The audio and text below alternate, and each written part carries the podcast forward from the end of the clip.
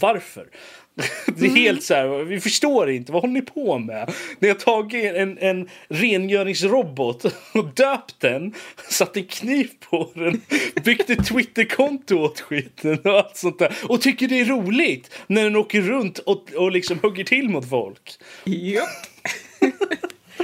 Jag tycker att det illustrerar jag tycker att det summerar upp ganska mycket vad människor är, bara det egentligen.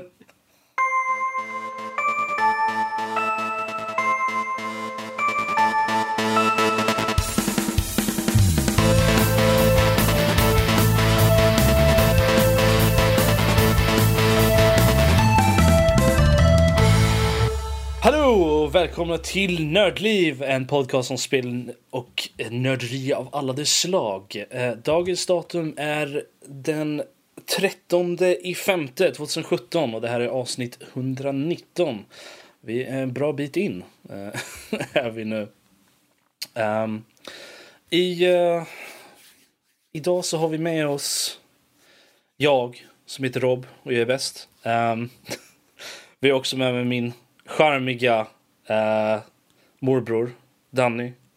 Jaha, jag tror du skulle säga någon till alla oss andra. Så där jag bara... Det skulle han av Så, så, min- så, min så, jag skulle aldrig säga... Nej, alltså jag menar utav dina andra morbröder. Du har några stycken. Jag bara, det kan inte vara mig han pratar om. Skärmig. Nu vet jag inte riktigt. Eh, Och eh, utöver Danny så har vi också den, den ljuvliga Karl. Ja, okej. jag tror det skulle komma... Du ser det som en komplimang. Hejsan hejsan. Ja, Jag försöker sätta det lite off balance. Och nu har vi skitstöveln Lotta också. Oj. Är det mig du snackar om va? Åh nej. Ja, är det någon annan Lotta här så får du ju gärna ta, producera henne i så fall. Nej då. Jag får, jag får jobba på det där Lotta producing eh, skillen. Jag har inte levlat den tillräckligt högt ännu. Du har inte kommit med din, ditt uh, klonsystem än. Nej, precis, precis. Men jag lovar att säga till när det är på G. Det är bra, jag kanske vill in på den. Uh. Wait. Eh, för min egen del alltså. Så, så massa robs som... Alltså vi har ju redan din bror så det räcker inte. Alltså ni är ju lika nog så att det räcker väl med er två. Alltså jag, jag är både extremt förolämpad och extremt förolämpad. Danny, Så, har jag fel? Vä, vä, vä, vänta, vänta. Du minus minus. Det blir plus ju, så du är nöjd. Nej, just det. Ah. Ja, se där. Maths Two- everybody. Two thongs don't make a right. Um, Men då, I alla fall. Eh, i, i, I detta avsnitt, i dagens fina, ljuvliga, extremt bra avsnitt. eh, så ska vi prata lite Rising Storm 2 eh, Vietnam. Det blir lite snack om Prey. Vi har lite nyheter i form av eh, eh, det har kommit en ny animationsteknik som kan revolutionera spelkaraktärer. Um, uh, Rocket har uh, något spel på väg. Det kommer en live action Judge Dredd tv-serie. Och League of Legends-skaparna stämmer internetleverantörer. Vilket är ju alltid roligt. Stämningar är alltid det roliga. Ehm, Eh, veckans diskussion den här veckan är MMO. Hur ser framtiden ut för MMO-genren i sin helhet? Eh, och på övriga nördämnen så har vi eh, lite snack om filmerna The Great Wall och Alien Directors Cut. Och vi har även på slutet några trevliga lyssnarmail. Men i och med detta så tror vi hoppar in lite. Karl, du eh, hade lite spel i fokus. stämmer bra det. Rising Storm 2 Vietnam. Och eh, tillåt mig att få eh, fanboya lite grann. Eh, Du är tillåten. ja, alltså jag får väl, eller jag vill ty tycka att jag själv är väldigt eh, pessimistisk när det kommer till nya spel och sånt där. Men eh, Rising Storm 2, jag älskar det. Rising Storm 1 då, vilket var ett eh, andra världskrig shooter, lalala. Eh, och sen så... Vänta, vad- shooter lalala. Ja, alltså, det, vi behöver inte gå in på detaljer. Det handlar om Rising Storm 2 i det här fallet. Um, Jag ska inte Eh, gå in i Rising Storm detaljer. 2 det visades upp på E3 förra året. Jag blev eh, jätteexalterad och nu har vi äntligen fått man kan eh, köpa in sig så man kommer in i betan just nu i alla fall. Eh, och eh, det är allting jag önskar det borde vara. Det är fantastiskt. Alltså, du, du öppnar upp, eh, du öppnar upp spelet, kommer in i menyn eh, och sen så börjar de spela Run through the jungle med Creedence Clearwater Revival och man bara det här är rätt. Ah. Det här är rätt. Mm. Och sen så hoppar man in, eh, det är ja då, Vietnamkriget då givetvis. Och man spelar Nej. USA mot ja, Vietkong då, eller ja, Nordvietnam eller vad man nu vill säga. Så att, ehm, Ryssland. Och när det kommer till, för att gå in lite mer på gameplay då, alltså Rising Storm det är ju lite, lite mer mot det autentiska hållet, så vapnen har jättemycket rekyl och du dör jättelätt och sådana saker. Så jättekul. Som arma då? Eller? Ja, ungefär.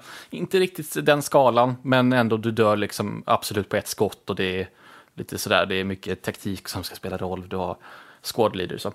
Och i och med att det är eh, USA då mot eh, Vietkong där så har man lite asymmetriska detaljer. De har ju då olika vapen med ja, AK47 och vad det nu må vara eller M16 och allt sånt där. Så att, eh, The good stuff. Precis. Så att om man gillar en sån här shooter så Eh, Alltså, jag kan inte säga, jag kan inte säga, jag vill inte, jag kan inte säga något mer. Jag bara älskar det. Det är väl så, så mysigt.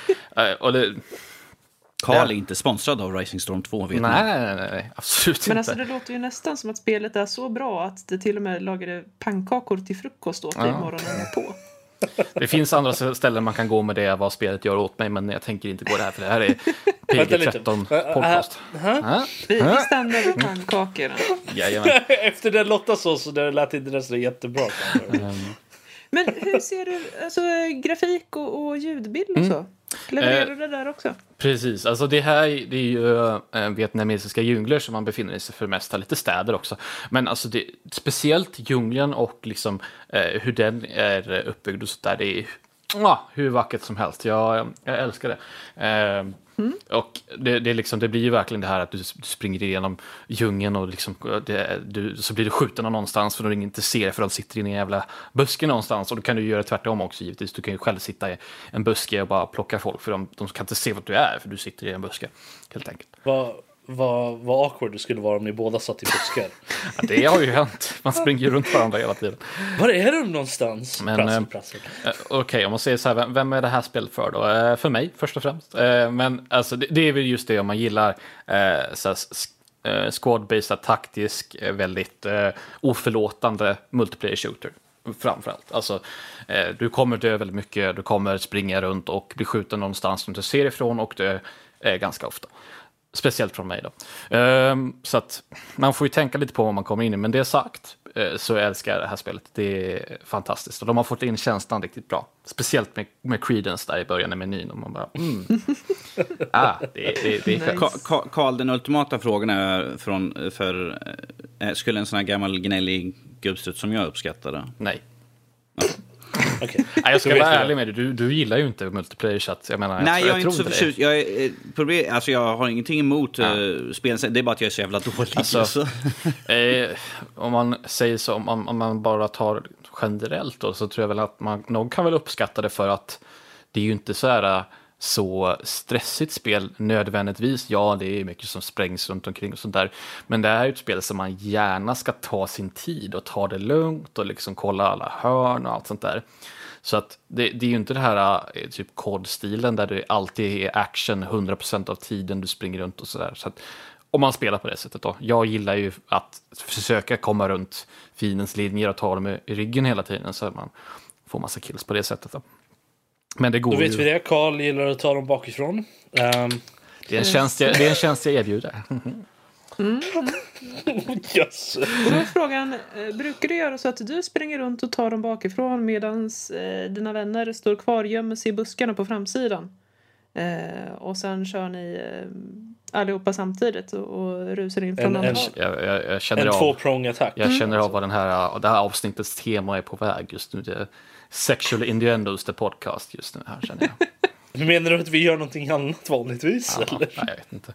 Någonting, någonting, en handhållen chorizo kanske? Ja, jag vet inte. Ehm, Jag vet inte vad du pratar nej, om. inte alls. Inte alls. Nej men vad härligt. Alltså hur, och hur hanterar spelet sig med lag och sådär? Jag antar att man kör över nätet och inte sådär Precis. jättemycket över LAN. Det, det är ju trots allt ett PC-spel bara så att man har ju dedikerade servrar. Titta på det Ubisoft, fy fy. Ehm, Så att ehm, alltså, så länge du spelar med en server som är någorlunda bra ping, typ så här 50-ish, så är det lugnt. Och eh, alltså med det här typen av gameplay som man har eh, i det här spelet så, så märks nödvändigtvis inte det att lite högre ping alltid. Just för att det är Alltså du dör ju direkt så att i, i typ ett spel som COD där, du, där det tar några skott innan du dödar någon så, så märker man generellt sett mycket snabbare att ah, men, jag sköt tio skott men det registrerade bara fyra skott. Eller något sånt där. I och med att det tar typ ett skott i, i, i bröstet att döda någon här så, så märks inte riktigt det på samma sätt om man säger så. Så att jag Mm. tycker netcode och allt sånt där hanteras väldigt bra. Vad jag sett hittills. Eh, det som är lite roligt dock, det ska jag nämna. Det här är beta då, så det är klart att de ska få en chans att, att förbättra sig så. Men det, det jag har märkt att så här, eh, ragdoll-fysiken i det här spelet är väldigt rolig. Det, folk flyger i luften när de dör ganska ofta. Det är lite kul. Sen Det skjuter någon och så bara ding, flyger de upp i luften. Så att, eh, ja, det är det. Där. Det, det, är, det är ganska vanligt i betas har jag märkt. Eller så här tidig version, eller inte early access men liksom tidiga versioner av spel så brukar alltid ragdoll-fysiken brukar alltid vara lite hit och dit. Och det är folk som flyger eller, eller åker iväg, glider längs marken i miltal liksom. Och sånt där, så att, Är, är det Wilhelm-skriket också när de flyger? Ja, det, hade fan, det hade varit en feature alltså. Tripwire Interactive. Det, det, det, nej, nej. Ja. ja, just det. Ja, tjena. Paid DLC. Nu kör vi. Ah, jag skulle kunna prata om det här spelet oändligt. Men ehm, Ja, men vad härligt. det, låter som en eh, klar rekommendation. för en gångs skull så har jag bara bra saker att säga om ett spel. Jag har ingenting Men eh, negativt. att jag ville bara fråga. Finns det en single play story? Eh, också, eller? inte i betan i alla fall. Det Nej men alltså när spelet väl Eh, släpps. nej, alltså. jag, vet inte, jag tror inte det i alla fall. Det fanns ju det i de tidigare, alltså Red Orchestra. Så, men jag tror inte det kommer. Det här är ju huvudsakligen en, en multiplayer franchise då, om man säger så. Så jag tror inte det i alla fall. De får gärna rätta mig i, i mejlet eller sånt där, men jag tror inte det i alla fall. Eh, vet vi, och det här är ju som sagt betan som du har spelat nu. Eh, har de någon form av eh, estimerad release? Du ställer verkligen de hårda frågorna här. Ehm, Oh, jag Nej. Det bra frågor. Tror att de inte har satt något fast, alltså det man kan göra är att man får köpa, om man inte har fått en betanyckel redan, vilket är ganska sällsynt, så förmodligen inte, eh, så får man köpa spelet för typ 20 euro och sånt där, lite till 21, 21 euro och sånt där. Och då får man, då får man tillgång till alla betaomgångar nu då. Så just nu så, det kan ju vara bra att säga det, just nu så är det ju bara en betaomgång som håller på just, en beta wave, som kommer ta slut då. Så att du kommer ju inte få ha tillgång till spelet eh, fram, alltså, eh, tills vidare från och med nu, om du köper det nu. Det kan jag bara säga det. Bara, bara så man tänker på det. Men eh, Rising Storm 2, Vietnam, får min eh, seal of approval. Riktigt bra. Nice, nice. Okej, ja, men det är jättebra. Eh, vi tar och... ah, shit. Eh, jag börjar blöda på handen. Jag måste gå och ha ett plåster. Uh, Danny, prata lite Prey medan jag går och plåstrar om mig. Oh. Visst är det spontan stigmata eller? Vi skiter i Rob. Ingen Vi skiter i Rob. Han kommer alldeles strax. Uh, yes, eh, jag har nu... Jag sitter och håller på att göra recensionen för The Prey. Och då inte det gamla från 2006, ut- sex, utan det här är sprillans nya. Eh, efter att ha suttit nu 20 timmar i demot, vilket heter First Hour, vilket jag kanske överdrev lite ganska mycket med 20 timmars gameplay. i. Fanns, med andra ord kan man säga att du såg fram emot det här spelet, en, en, en gnutta bara, Danny. lite lätt så jag var lite skeptimistisk mot det. Så det jag var, eh, jag kan väl ta... Nej, alltså jag tyckte... Alltså, fördelen med de här spelen är att det finns så mycket man kan göra. Eh, och jag ville se vad man kan hitta. För du kan, eh, i spelet kan du, gå, du kan läsa böcker, då, såna här små snippets ur en bok eller något sånt där. Och du kan hitta massvis med hemligheter, vilket kan vara en stor fördel. Ja, kanske ta... Äh, Ja. På tal om böcker och hemligheter och sånt där, det här är ju utvecklat av Arcane Studios då. Eh, Yes. Det game, jag vet inte om du har spelat Dishonored, men det gameplay jag har sett så ser det ut och det, det, det påminner lite bara eh, hur spelet ser ut och bara sådär uh, om Dishonored. Skulle du hålla Det, med om det, det? jag, det jag såg av spelet, första gången jag såg något av det spelet så var det... Så tänkte jag direkt, det här är typ...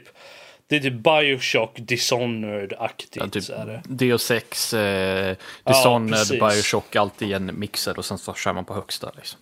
Och lite Portal in där Ja, också.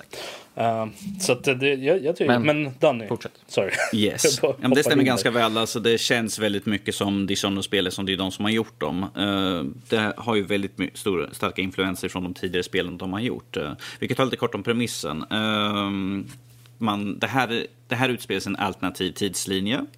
Eh, så att det är inte i vårat, våran tidslinje helt enkelt. Eh, där eh, ryssarna och amerikanerna var polare och Kennedy blev inte skjuten. Det här är sådana saker som man kan hitta när man går omkring. Så. Det är de första grejerna man kommer in på ett sånt litet museum där de berättar om hur, hur allt, allt det här kom till. Så, så splitten sker typ efter andra världskriget ungefär då alltså? Ryssland, typ. USA, polare, ja, Kennedy yes. blir inte skjuten, så ungefär där har vi en mm. timeline splitter alltså. Yes, precis. Uh, eh, okay. Man spelar som Morgan Yu. Du, och precis som jag tog upp när vi pratade om sist, här kan du välja antingen ha, spela som man eller kvinna, vilket jag tycker är trevligt. Mm. Uh, och jag vet att många tycker, åh oh, vad skönt, då kan jag, ifall Max skulle spela så skulle han såklart spela som tjej, för det gör han på alla spel han spelar. Men jag tycker det är skönt att man, att man kan få valet i alla fall. Och uh, man ska åka iväg och börja sin första dag på jobbet hos sin storebror Alex.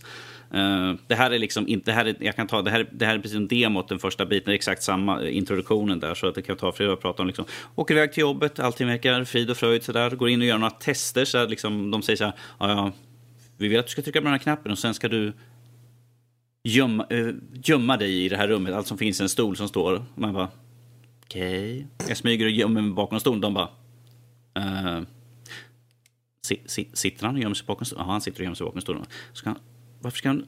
Ja, okej, okay. nej men eh, du gör ett jättebra jobb. Okej. Okay. Uh, eh, konstigt, det här känns... Micken är fortfarande på. Ja, men du är jättebra ifrån det. Vi fortsätter in till nästa dag så gör man fler tester och sånt där. Uh, tills man ska titta på en sån här uh, Rorschach-bild. Uh, och uh, forskaren plockar upp en mugg och sen poppar en alien fram och du blir sövd. Och så helt plötsligt så vaknar du upp igen och det är exakt samma datum det är exakt samma musik. Hmm, konstigt. Vad är det här nu för någonting? Um, jag, tar, jag tänker vara väldigt lös med. Uh, det visar att du är inne i ett test, helt enkelt.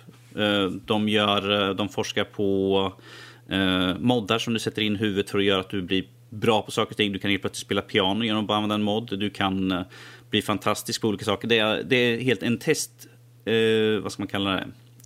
Det är en station där de utför tester i rymden helt enkelt. För att inte vara på jorden där, där de måste följa lagar och sånt där. Station. Precis. Mm. Och uh, shit has hit the fan helt enkelt. Då stationen har blivit uh, inte invaderad, det är fel ord. Uh, det, de har haft aliens på, som kallas för mimics som har brutit sig lös och mördar allt som finns i dess väg.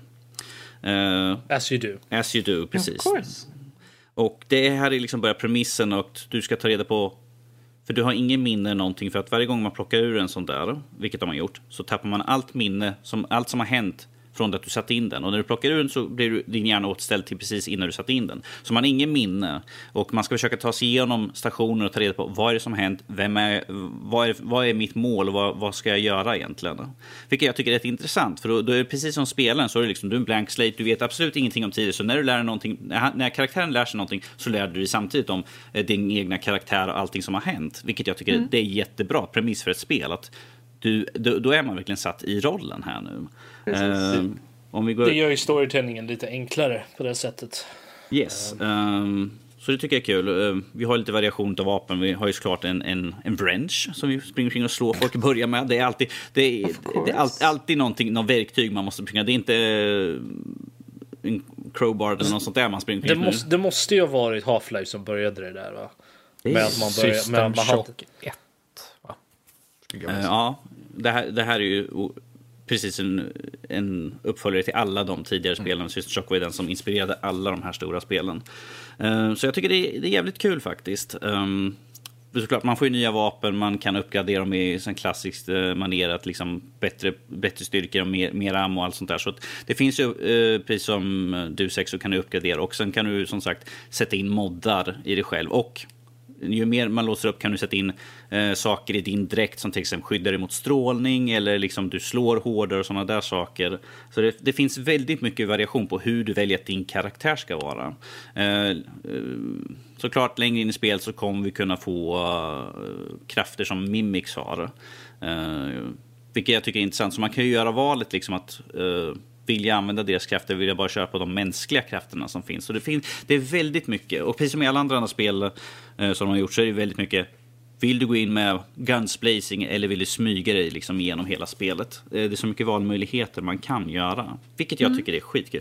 Och som sagt, det finns så mycket man kan hitta för att eh, senare, längre in i spel så gäller det att vara väldigt aktsam med hur du spenderar dina saker. Eh, Det är väldigt mycket management över dina saker. Att har jag tillräckligt Eh, för man går och plockar upp allting och de kan man konvertera till materia som du sen använder för att typ göra ny ammo eller nya vapen ifall du tappar bort det eller något sånt där. Hur man nu än lägger av sig ett vapen mitt i ett spel, det vet jag inte. Men eh, health kit och sådana saker. Så det, det gäller att tänka efter liksom, vad ska jag lägga för mina points på, vad ska jag spendera liksom, mina materia på? Ska jag liksom ta ett health kit jag kanske behöver eller ska jag ta mer ammo? Så det gäller att vara väldigt aktsam, kan jag säga redan nu, att tänk efter väldigt noga och var väldigt tacksam på vad du väljer dina och sätta dina points i början. För det har stor betydelse senare. Eh, för att det kan hjälpa dig i det långa loppet ifall man sätter rätt. Jag skulle rekommendera att sätta att man får 20% mer tillbaka på materia eh, när man konverterar saker. Men- så är det ju alltid med sådana där. Ja, Man men ska det- alltid vara så- väldigt aktsam. Ja, precis. Men jag tycker att det är väldigt intressant. Och uh, artstylen de har på är väldigt intressant. Det är inte så här... I de öppna områdena så är det väldigt så här... eh, retro...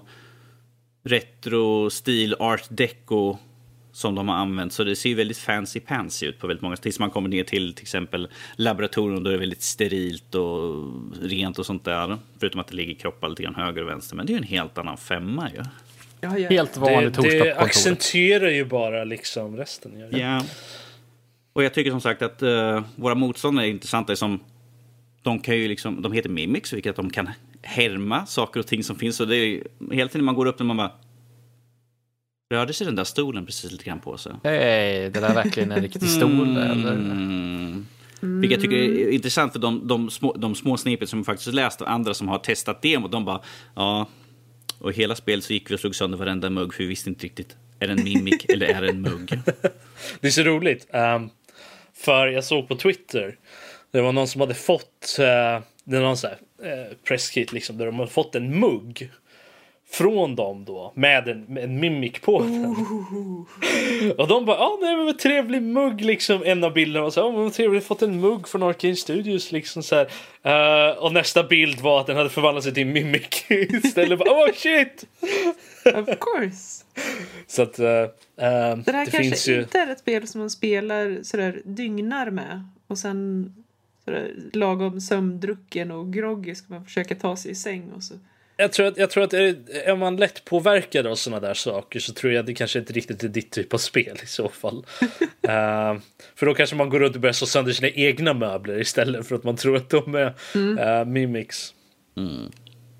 Um, det enda negativa just nu att säga om spelet det är väldigt mycket backtracking i det. Um, vilket Alltså? i, väldigt många kanske har problem. Jag vet att Fredrik sa att han tyckte att det var väldigt mycket backtracking och sånt på demot och sånt. Uh, ifall man inte är sån som tycker om att springa fram och tillbaka så kanske inte rekommendera. Men att uh, det finns så mycket fördelar och det finns så mycket side missions. Man kan, man kan hitta ett, uh, ett keycard långt senare som kanske är till någon av de första ställena man är och så får man ta sig tillbaka. Men att uh, jag ser det bara som en fördel som, som sagt materia och sånt blir, måste man hålla koll på. Och man kan få information eh, om mer av historien och vad som har hänt, om, om allt fol folket som har jobbat där. Eh, så jag tycker att sånt är intressant. Så Mm. jag har absolut ingenting att springa tillbaka. Jag är just nu inne i 30-40 timmar just nu. Eh, och då jag, jag känner att jag knappt skrapat på ytan då. Det låter som ett spel för mig.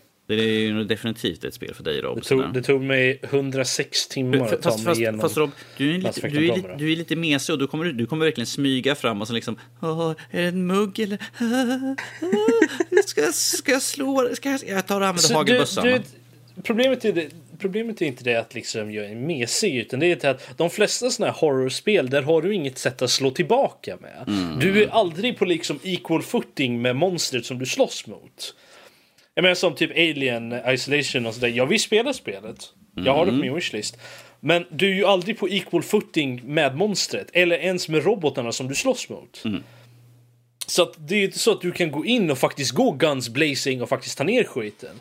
För att du är i underläge alltid och så är det ju alltid i alla spel. Rob, Vissa om, vi säger. Rob, jag, om vi säger så här, jag skulle vilja se dig spela första biten om man bara har liksom en wrench och det är liksom, du smyger omkring. För det är det är mycket sån här, ah shit, ah shit. Oh. Alltså jag, jag har ju sett Och, första och till det är så timmen. kul, så för de springer iväg man bara, ah, jag bäst jag följer efter.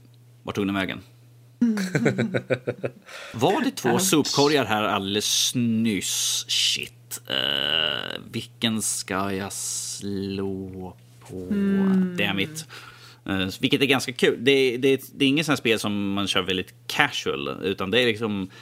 Ifall man kommer in på ett helt nytt område, då gäller det att vara vaksam. eh, och kolla liksom kring, okej. eh, men kom, kommer de tillbaka då när man väl har spöat dem i det området? Nej, de kommer inte tillbaka, men att ju längre du tar in i spelet så ifall du kommer går tillbaka till ett område så kan nya saker ha hänt. Till exempel du kan hitta en ny kropp eller, sånt, eller det kan komma nya eh, mimics till stället. För att de, ju längre du tar det i storyline så händer det saker och ting och de kan de kan faktiskt komma, en del kan komma till, inte, inte på det sättet komma tillbaka, men att det kommer nya, som, har, Nya. sprit, nya som har spritt sig kanske för att Ja, ja, det är nej, en men del jag- av storylinen. ja, det jag kan komma, mer du, liksom- även ifall du går tillbaka till ett ställe så kommer det inte vara helt fritt från dem. Det kommer alltid vara en eller två eller något sånt där som kommer tillbaka bara för att röra om i grytan lite grann. Man tänker att ja, men jag rensar ut hela det här området. Nej, det är klart du inte har gjort det. Ja, fast när du väl har rensat området så är det ju klart tills du går därifrån och kommer tillbaka. Eller? Mm, man vet aldrig ifall det finns en som har legat och gömt sig. Precis. Eh, Okej. Men Ja, ja. Då, om man vill eh, spela det här och bli paranoid över kaffekoppar. Eh, Vilka plattformar är det som gäller? PC, Playstation 4 och Xbox One. Nice, nice. Yes. Och är det det, är nice. en hel själ eh, och en skjorta det kostar eller? Eh, Oh gud. Eh, ja, det är väl i standard, uh, standardpris, men 500-600 skulle jag anta. Antar jag. Ja. Jag har faktiskt inte koll på vad det kostar. Det är standard 60 euro på, på Steam i alla fall. Så.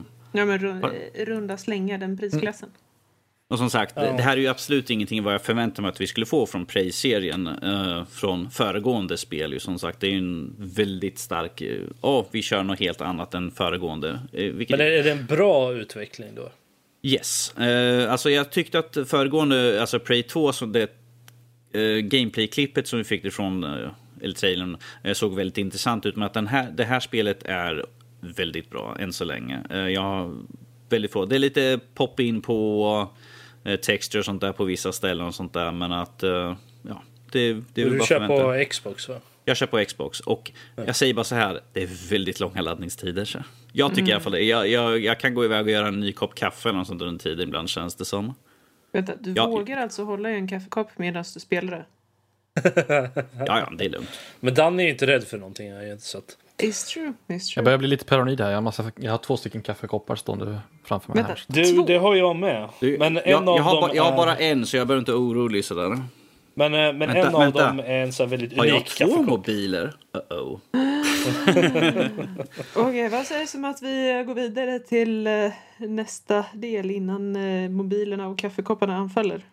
Innan Los, Lotta eh, kissar på sig här av rädsla. Precis, jag är ju en väldigt ja. lättskrämd person som vi alla vet. Skulle vi se Lotta spela det här spelet? Ja, Kan vi få Lotta att spela det här spelet på en stream eller någonting? Det borde väl gå va? Ja det borde väl inte vara helt omöjligt. Ja, det tycker jag. Men, eh, men med det löftet lämnar vi spel i fokus. Jag vill bara, jag vill bara säga så här, min recension kommer komma ut i, i nästa vecka. Så Yes. Eh, hoppa in på måndag eh, på nördliv.se så ska det finnas en recension där på lilla Pray Pray Pray. Ehm, och eh, med det så tar vi gå vidare till nyheter. Denna vecka är det Karl som har hand om det här. Karl, vad har, vi, vad har det hänt för eh, roligt i eh, gaming-nördvärlden Jo. under senaste veckan? veckan här nu. Så vi börjar med en liten nyhet om animationsteknik då. Och det är så att det är forskare vid eh, Edinburgh universitet då som har, de har, presenterat en ny teknik där som har eh, ganska stor potential att ändra lite hur, vi, hur man går tillväga, hur spelutvecklare går tillväga och eh, animerar karaktärer. Och om man jämför, om man tar, beskriver först hur det vanligtvis funkar i, i dagsläget då, utan man har en karaktär som har liksom ett, eh, ett bestämt antal eh, animationer, så sätt de går och sånt där. Och sen så eh, ändras det bara baserat på hur man styr karaktären om man säger så. Det är det här systemet som har det väldigt fina namnet, sexiga namnet, det bara rullar av tungan, det är Face Functioned Neural Networks for Character Control. Beautiful. Jag tycker att det är Beautiful. helt okej. Jag menar, Face Function Neural Networks for Character Control. Det bara, Jag tycker det rullar tungan ganska okej. Ändå. Och vad det innebär i, alltså i, i korthet är att du, du, du eh, eh, räknar ut eh, karaktärens animationer i realtid då, så att den reagerar baserat på hur eh, terrängen ser ut och så vidare och eh, hur du applicerar, vad ska man säga, eh, kraftmotorn. Om du säger att den ska svänga till vänster så, så tar den in, in i beräkningarna på hur benen ska röra sig. Kommer det ett litet gupp så, så tar den också det i beräkningarna. Då. Så att, eh, det, det är lite det, det är lite premissen här då, men jag vet att Lotta och eh, Rob, ni var mest exalterade kring den här nyheten så att jag ville höra lite vad ni hade nu att säga. Oh. Lotta, vill du, eh, vill du börja eller? Ja, alltså, jag, Du har ju... ju- jag har ju animerat en del. Jag har både animerat med hjälp av eh, bara liksom bilder. Att eh, du, du har liksom en loop av bilder. Eh, karaktären har båda fötterna på backen. Karaktären har höger fot lite upp i luften. Karaktären har höger fot ännu mer upp i luften. typ. Precis. Sprite-baserad animation. Det här är alltså bara själva bilden som rör sig. Eh, och det används ju främst i 2D-grafik. Eh, sen har jag också jobbat med en hel del 3D-grafik och då har du ju ett, ett skelett eh, som well, är basically det det låter som. Eh, liksom fasta bitar i karaktären eh, som har bilder runt omkring sig. Och då rör du då i, på eh, skrättdelarna skelettdelarna och på lederna eh, så att du får karaktären att röra sig framåt. Och då loopar du också då vissa eh, segment. Rotera den leden så mycket, rotera den leden så mycket och så vidare. Ehm, men det här, det här är ju, eller delar väldigt många likheter i det att det låter som man använder ett skelett ändå.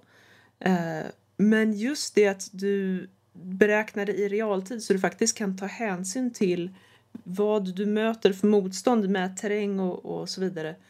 Det, oh, alltså det är ju så här man gör när man programmerar till exempel walkers, alltså robotar idag. Eh, för att få Mm. dem att gå och röra sig och kunna hålla balans och så vidare. Och att ta den tekniken och föra in i spel. Jag menar, hittills så bruk, alltså man brukar ju göra tvärtom. Att man gör först någon simuleringar på det här viset och sen för man ut det i riktiga världen. Här har man först tagit simuleringar och fysikberäkningar, fört ut det i riktiga världen för verk, så att säga, verkliga applikationer för robotar och så vidare. Eh, och, och exoskelett kan man också använda det här för. Och sen tar man tillbaka det här till spelindustrin. Eh, och antagligen också filmindustrin i förlängningen för att kunna animera filmer och så vidare. Och uff, alltså att lägga vantarna på det här och, och verkligen gå in i detalj. Det, uff, Att det finns ju stor potential, alltså man ska ju säga det att det finns en viss begränsning och det är just nu är det eh, alltså tiden det tar att räkna ut de här eh, rörelserna. Då. I det här fallet så tog det 30 timmar för deras system att räkna ut eh, animationerna. Eh, det sagt så är det klart, alltså man måste ju börja någonstans. Eh, givetvis. Så att det, det är bara en fråga om att optimera, alltså hårdvaran kommer bli bättre i framtiden och sådana saker. Så att det ser, jag personligen ser inte det som ett jättestort hinder. Utan det handlar bara om att eh, på något smart sätt eh, faktiskt lyckas implementera det i ett spel. Då. Eller en film för den delen. Absolut. Jag tycker eh, det var så intressant för den här videon. Där visar de ju, de har ju demo liksom. Där de visar Mm. hur, och man ser ju direkt att det är någonting mycket eh, smoother med Mm. rörelserna i, i, eh, i, i den här gentemot vad man ser i vanliga spel där karaktären går från förbestämda Precis. rörelsegrejer Man, till en eh, annan. man är De ganska van vid att det finns ofta. en liten eh, viss dis- starter viss liksom. disconnect mellan typ, till exempel marken som en karaktär går vid. Mm. Alltså vi, vi, man är så van vid att se om en karaktär går upp för en trappa så, så förväntar man sig nästan att den inte, alltså, att den inte ska matcha alla steg i trappan liksom, med, med, med fötterna. Och sånt där. Det, Eller om marken är ojämn Ja, så precis. står man med fötterna lite smått utanför. om man står på en liksom. kant så kan man nästan stå, så kan man stå med en halv centimeter av ena foten och med, Och- resten och- av foten Och de, utanför. de, och, och de har lite mer den här glidande ja, när, när de går. Det är inte liksom att jag sätter Precis. verkligen foten här, utan det är liksom han- man rör sig framåt, man ser animationen att han rör sig framåt, men han glider fortfarande lite grann. Även om foten ska vara stationär på marken så kanske den rör sig samtidigt, vilket man bara... Du har ju också Eh, ehm, okej. de här konstiga sätten när folk springer i spel också. Att de känns när man, när man, vänd, när man vänder sig om i ett, när man håller på och springer i ett spel så är det väldigt mycket en det ser nästan ut som det, det skulle vara en bil som svänger. Eh, det är att man kommer in i en kurva liksom och så springer ju inte människor på riktigt egentligen. Vi vänder ju bara om och så springer vi liksom åt andra hållet. Just det, mm, jag tänker så. Eller, Mm. eller liksom, vi, vi kan liksom, vi har mycket, mycket snävare uh, rundnings... Svängradie. Sväng, liksom. Svängradie. Mm. Ja, precis så heter det. Uh, Medan här så ser man ju verkligen hur karaktären den springer åt ett håll, sen vänder och springer liksom. Det blir nästan som ett, som ett V när den springer snarare än ett U. Um, så att eh, jag tycker det är väldigt intressant och sen när man såg även i den här när man går upp för, gick upp för en kulle så här ojämnt terräng liksom att ta hjälp av handen också och försöka när, när det blir extra liksom steep så här. Um, och eh, allting kändes mycket mer eh, realistiskt gentemot vad man har idag. Och eh, det här är ju någonting som jag känner om, om de kan få det här att funka ordentligt i spel och det, liksom, spel framöver så är det här ganska revolutionerande. Oh ja. Jag, jag tror jag det. kortsiktigt kommer det bli mest applicerbart i animerade filmer då, just för att de är ju ändå, Mm. de, de har ju stora serverfarmar där de liksom renderar allting och då finns det ju Du möjlighet. säger det, men eh, han, en av de som har gjort det här, han heter, eh, vad heter han? Ehm, Daniel Eh, Holden. Ja precis, han har ju blivit uppsnappad av eh, Mm, Ubisoft. jag tänkte avsluta den här nyheten med att säga det att de har eh, plockat upp, alltså man, det finns inte så mycket detaljer, men de har blivit rekryterade av Ubisoft då. Så att, så att eh, eh, det blir en vidareutveckling av den här Mhm. tekniken då. Så att, eh, vi, vi kommer väl förhoppningsvis se det, kanske inte i nästa Assassin's Creed, men kanske efter det i alla fall. kanske Ja, nästa alltså det- konsolgeneration eller liknande. Det som jag Det känner är de stora utmaningarna i det här. Det är inte själva te tekniken, för som sagt, den finns redan. Den används till walkers och till robotar idag. Utan det, det är förändringar som kommer i och med att du måste kalkylera hitboxes väldigt mycket mer detaljerat. Du kan liksom inte ha en trappa där den egentliga hitboxen bara är en ramp. Utan du måste ha steg. Och du, må, du kan inte ha en enda stor rektangel som hitbox för din karaktär. Det. Utan Ja. du måste ha Det fötterna. hela k- kräver väldigt mycket detalj helt enkelt. Där. Precis. Fast det är många spel som gör sånt redan nu Mm. ändå faktiskt. Så att, Det eh, är det. Och, och det finns där. Men det ställer ju väldigt mycket högre krav på både koden och på hårdvaran. Men det verkade ju som att, eh, nu är jag är ju långt ifrån en expert, jag med, men, eh, men det verkar ju som så i videon att man kunde specificera objekt eh, som eh, där, karaktär, där eh, din karaktär då som, som springer runt har en viss typ av interaktion med den. Jo, jo. Eh, till exempel absolut. korta väggar kan den hoppa över till exempel. Man specificerar liksom höjden och så. Sen, även att den kunde, den hukade sig eh, när det vart för, för lågt i tak till exempel och sådana saker. Eh, så att jag tror att o- om om det är så att det fungerar på det sättet att man bara behöver specificera på det sättet. Vilket verkar ju relativt simpelt ändå. Om man tänker i den stora skalan för vad ett spel egentligen är. Så känns det som att sådana saker, att, att specificera att eh, det här objektet är så här stort liksom. Känns ju som en relativt liten del ändå. Ja, fast det blir väldigt många olika objekt. Eh, alternativt objekt med väldigt många olika eh, facetter, eh, kan vi kalla det, vertices. Väldigt många polygoner i ett och samma objekt. Eh, och det, det vet, gör att det jag- blir en ganska tung... Eh, eh, tunga krav ställda på prestandan. Som ska Jag vet inte, det, det kändes inte som det var så det funkade. Det var mer att den specificerade att det här objektet är så här stort så därför så vet du att du ska gå runt det eller röra dig så här liksom. Jo, Inte, ja. Det var inte det att du Jo, ja, behövde absolut. ha något extra på det sättet. Så, att, alltså, så jag vet inte, jag, jag är inte som sagt expert Jag, på det jag, här. jag, jag, tänk, jag tänker på Karl här och säga att det ska bli intressant att se Yes. fortsättningen på det här. Yes. Jag Mycket kommer intressant, att lägga, väntan, lägga vantarna Yes. på det så snart jag kan. Så att, En, eh, eh, om- en liten blygsam början för den här tekniken och så får vi väl se vad, om Ubisoft eh, gör någonting av det helt enkelt. Jo, jag Väldigt håller coolt, tummarna. Mm. Så, men då hoppar vi vidare och det är så att Rockcat då som är ja, mestadels kända för speltillbehör med form av mössa och så ska gå och göra ett spel vid namn Sick, Sick City. Alltså, som beskrivs då som en eh, tactical shooter i eh, samma anda som typ Overwatch då om man säger så. Eller då. Eh, så det är lite intressant att, att tillbehörsföretag ska gå in och börja utveckla spel då. Det är lite, det är ju samma område typ, men det är ju väldigt så här, omsadling på riktigt om man säger så. Ja, men precis. Och kompetensen som behövs på de som är inblandade är ju... I mean, jag skulle inte kunna göra fysiska tillbehör utan eh, ganska mycket guidance. Så att, eh, ja, det ska bli väldigt intressant att se hur de lyckas. Precis, oh, jag tycker det är så roligt. Det är lite synd för att det här med att försöka utmana, alltså göra en, en ett spel i, i samma anda som typ då Overwatch. Och det, det finns ju lite fler som jag inte kan komma på nu, men alltså en hero shooter. Eh, en team, team, teambaserad hero shooter, team, typ, tänk typ eh, Team Fortress 2 eller då Overwatch eller typ Paladins eller vad som helst. Um, det är ju många som har kommit och gått, så att jag, jag önskar dem ju verkligen lycka till i sitt försök. Men det, det är ju en svår genre att ta sig an just för att Blizzard och Overwatch är så dominanta i den genren. Så att, mm. mm. Ja, Men kan det vara ett, en lämplig genre att så att säga testa vattnet lite i och få ut någonting som kanske inte överlever jättelänge mm. men som ändå sätter sitt eget team lite och ser vad man klarar av. Ja, det är... Ja, vad tänkte du säga då?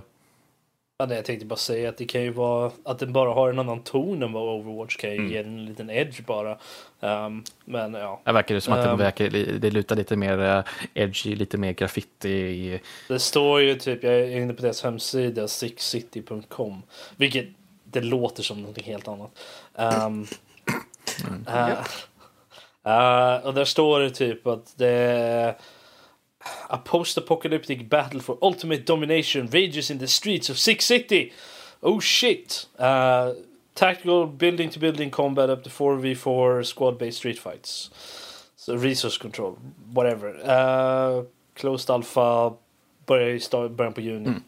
Om vi säger så här, ifall man ändå ska ta och starta upp någonting, då kan man ju lika gärna ge sig på de större men istället för att börja på något litet, liksom, vi, tar, vi tar oss an Overwatch helt enkelt. Vi ska utmana här nu. Visa vart vi, mm. sätta ner foten, liksom, göra ja, våran mark på kartan. Jag menar, ifall man, ska, ifall man ska börja upp en helt ny studio och, sånt där och göra, börja göra spel så ska man lika gärna sticka ut på dräkten. Det är det bästa sättet, både på PR och sånt, eh, för att få ut ordet. Liksom, att vi finns här, här är våra spel.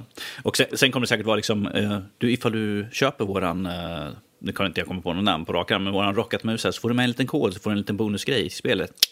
Så kan det ju mycket väl vara. Det, är inte helt fel det heller. Eller Six City-tema på eh, alla deras... Ja, precis. Ja. Ah. LED-mus med, som pulserar i, i, i tempo med spelet. Eller? Oh, man måste säga att stilen är ju väldigt Uh, specifik i alla fall. Ja, oh ja. De, ser, de ser ut som lerfigurer. Uh, väldigt mycket neon uh, lerfigurer, som, som Rob säger, lite, lite lerfigurer. Sådär. Mm. Uh, Men jag, jag, menar, det, det passar rätt bra till deras, till exempel deras cone mm. line-up ju. Absolut. som den har väldigt mycket mm. starka färger och sånt, mm. LED på sig. Så jag tycker det är rätt passande att de kör liksom på, sin, på sitt, sin stil, det som utmärker dem ju. Precis. Ja, men absolut. Och jag menar, de är bra på hårdvara så att eh, ska se hur stort splash de lyckas göra mm. på mjukvara också nu. Ja, vi får se. De, vi vet vad de säger. Go big or go home. Så att, ja. uh, vi får se om de uh, ja, går home eller inte. I det här fallet så handlar det väl lite om en liten, eh, om det, ha en rätt inriktning också, inte vara så pessimistisk som jag kan vara ibland. Så det är väl det. Eh, jag önskar Rocket eh, lycka till med eh, Sick City helt enkelt. Men medan ni väntar på det spelet så kan ni ju faktiskt gå in och kolla på våra Rocket-recensioner ja, på www.nördliv.se. Shameless plug. Hashtag shameless plug. Glorious. Anyway. Är det något mer spännande som har hört, hänt i världen? Ja, och det är så att på, det är en live action eh, tv-serie baserat på Judge Dredd är i, eh, under eh, utveckling helt enkelt. Där. Eh, så mm. ja, eh, jag är nog inte ensam av att uppskatta, speciellt den senaste filmen där bara, som bara hette Dread då, med Carl Urban. Jag var nog inte den enda som uppskattade den filmen väldigt mycket. Så att eh, mer Dread mm. till svenska folket helt enkelt, kan man väl kanske säga. Ja, eller folket rent allmänt. Ja, absolut. Mm. Men eh, jag vet inte, det finns det så mycket detaljer just nu så att säga. Så det, de säger ju att det ska vara flera eh, judges då i det här fallet, så vi ska inte bara följa bara Dread då i det här fallet. Så det, ja, vi såg ju sex stycken eller något sånt där, minst i alla fall i filmen. Mm, så. Även om det var bara två som var, eller spoilers, uh, för en film som kom ut för för fem år sedan. Och sådär. Mm. Ehm, att det var ju bara eh, två som var Precis. goda. In, inom citattecken. Det hade ju mycket med att göra att det var lite eh, begränsad budget på den filmen så de var tvungna att ha det lite Ja, tajt, om jag gillade filmen ändå. Ja, jag men jag är lite... det. Jag är lite skeptisk angående... eh, jag är skeptimistisk. Det, det det, som, ja, det beror lite på vilken nivå de, de vågar ta med i och med att det är en tv-serie och Dread var ju eh, väldigt våldsam och väldigt... Eh, Den var ju R-rated, ja, var den exakt. inte Och det? var ju Så att, eh, definitivt till, till, till ett plus i kanten om man säger så för den filmen. Alltså jag, jag tror att om de kan göra en R-rated ehm, och de får tillbaka Carl Urban som Dread Mm. så tror jag att de kan göra det riktigt bra. Eh, annars så... Jag vet Och sen inte. så kan alltså, vi- jag, är- jag är inte speciellt insatt i, i Judge Dredd överhuvudtaget. Eh, jag vet bara lite vad jag har läst. Jag, efter jag såg Dredd så har jag typ Wikipedia uh, läst. Uh, jag, jag har Wikipedia ut, ehm, utbildat mig själv i Dredd-universumet typ. Så att jag kan väl lite men alltså jag, jag tror nog att det krävs R-rating. Det krävs eh, Definitivt. en intressant, Eh, en bra huvudkaraktär. Alltså någon som spel, någon bra skådis som gör Dread. Och Carl Urban gjorde det väldigt, väldigt bra. De, näst, I stort sett alla var ju väldigt nöjda med honom. Så, och han har ju sagt att han gärna kommer tillbaka och spelar Dread i en till film. Så att vi får ju se om de lyckas få tillbaka honom för en tv-serie. Men eh, ja, jag är skeptimistisk som sagt. Jag menar med tanke på hur, vilken så stor succé det har varit på senare tiden och vilken stor efterfrågan det har varit med lite tuffare, lite dirtier eh, comic book-filmer och serier. Eh, Mm. Med väldigt många väldigt hyllade filmer som eh, fått extra pluspoäng för att de vågade ta ut svängarna. Ingen nämnd, ingen glömd. Ehm, men eh, ja, det, det jag tycker det pekar på en positiv framtid för Kalle Urban och gänget. jag, jag tycker det är passande att de kommer under det 40-årsjubileum för Dread-serien rent allmänt. Så jag tycker det är kul att vi får det. Som sagt, det finns så mycket. Som sagt, de har fått på i 40 år. Det finns så mycket. Roligt. de är, ja, som sagt, det skulle vara kul. Eftersom det är flera Judge, då finns det ju massvis vi kan ta ifrån. De har en stor lore. Och såklart kommer det vara fa- favorit så kommer komma till exempel familjen Angel som är med i första Dread-filmen. Vilket var totalt slöseri där. men Total, uh. Eh, men som Är sagt, det finns väldigt mycket att ta på där och jag menar, jag tror att det är väldigt stor chans att Carl Urban kommer vara med ju, som han har ju varit väldigt Mm. öppen och över media och allt sånt där, att han är väldigt villig att vara med det, det blir ju lite som ett favoritprojekt för hans, som, precis som det var med Ryan Reynolds och Deadpool då. Eh, Precis. När han själv liksom speciellt- ville vara med. Ja, och Speciellt när uh, vad heter de nu igen? Uh, Eh, på eh, bröderna eh, på Rebellion. eh, de som, eh, Jason och Chris King. Precis, för de var ju co-producer på Dread-filmen, så att de har ju jobbat med honom på den filmen. Så att få med honom där ser väldigt positiv ut i alla fall. Så att jag ser, ifall de kan med honom, kanske, kanske att han är liksom Dread, men att han inte är liksom huvudperson, utan han är med i delar. Det, jag kan ta det, liksom, för att det finns väldigt många andra Judge. Eh, Judge Anderson är en väldigt stor också, vilket var med i förra filmen också. Eh, så det finns så mycket, jag ser väldigt mycket fram emot det. Jag hoppas det blir håller sig i alla fall till eh, så som det ska vara, inte som första filmen. Eh, den var, ja. Men vi räknar Ja, inte vi den. kan, räknar eh, Dread vi som- låtsas som att den uh, Sylvester Stallone-filmen aldrig hände. Eh, Who are you? I'm the law. Och så, I'm the law. Och jag förstår det tyvärr inte. I'm the law. Tv-serien just nu kommer, står under namnet Judge Dredd Mega City One. Så att vi får se vad som händer. That's pretty good. Ja, ja. Next! Jag menar, vem, vem orkar se Sylvester Stallone och Arm- Amanda Santos stå och skrika law mot varandra hela tiden? Det borde ju finnas Väldigt någon sån- många med tanke på att det finns massa Youtube-videos med Det borde Ja, ju finnas en sån 10 timmars YouTube-video där det är bara Sylvester Stallone och den här andra skådisen där de bara står och skriker på varandra. Det, bara, "La, Du, jag, lo- la." jag lovar att det finns. Det Jag borde, det, borde, att det, bara måste finnas. Alltså det är, Japp.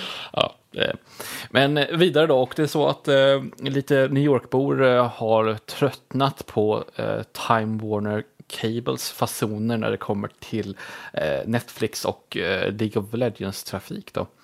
Så det är så att det är en, en che- chefsåklagare i New York vid namn Erik T. Schneiderman som har lagt fram ett åtal mot, mot Time Warner Cable.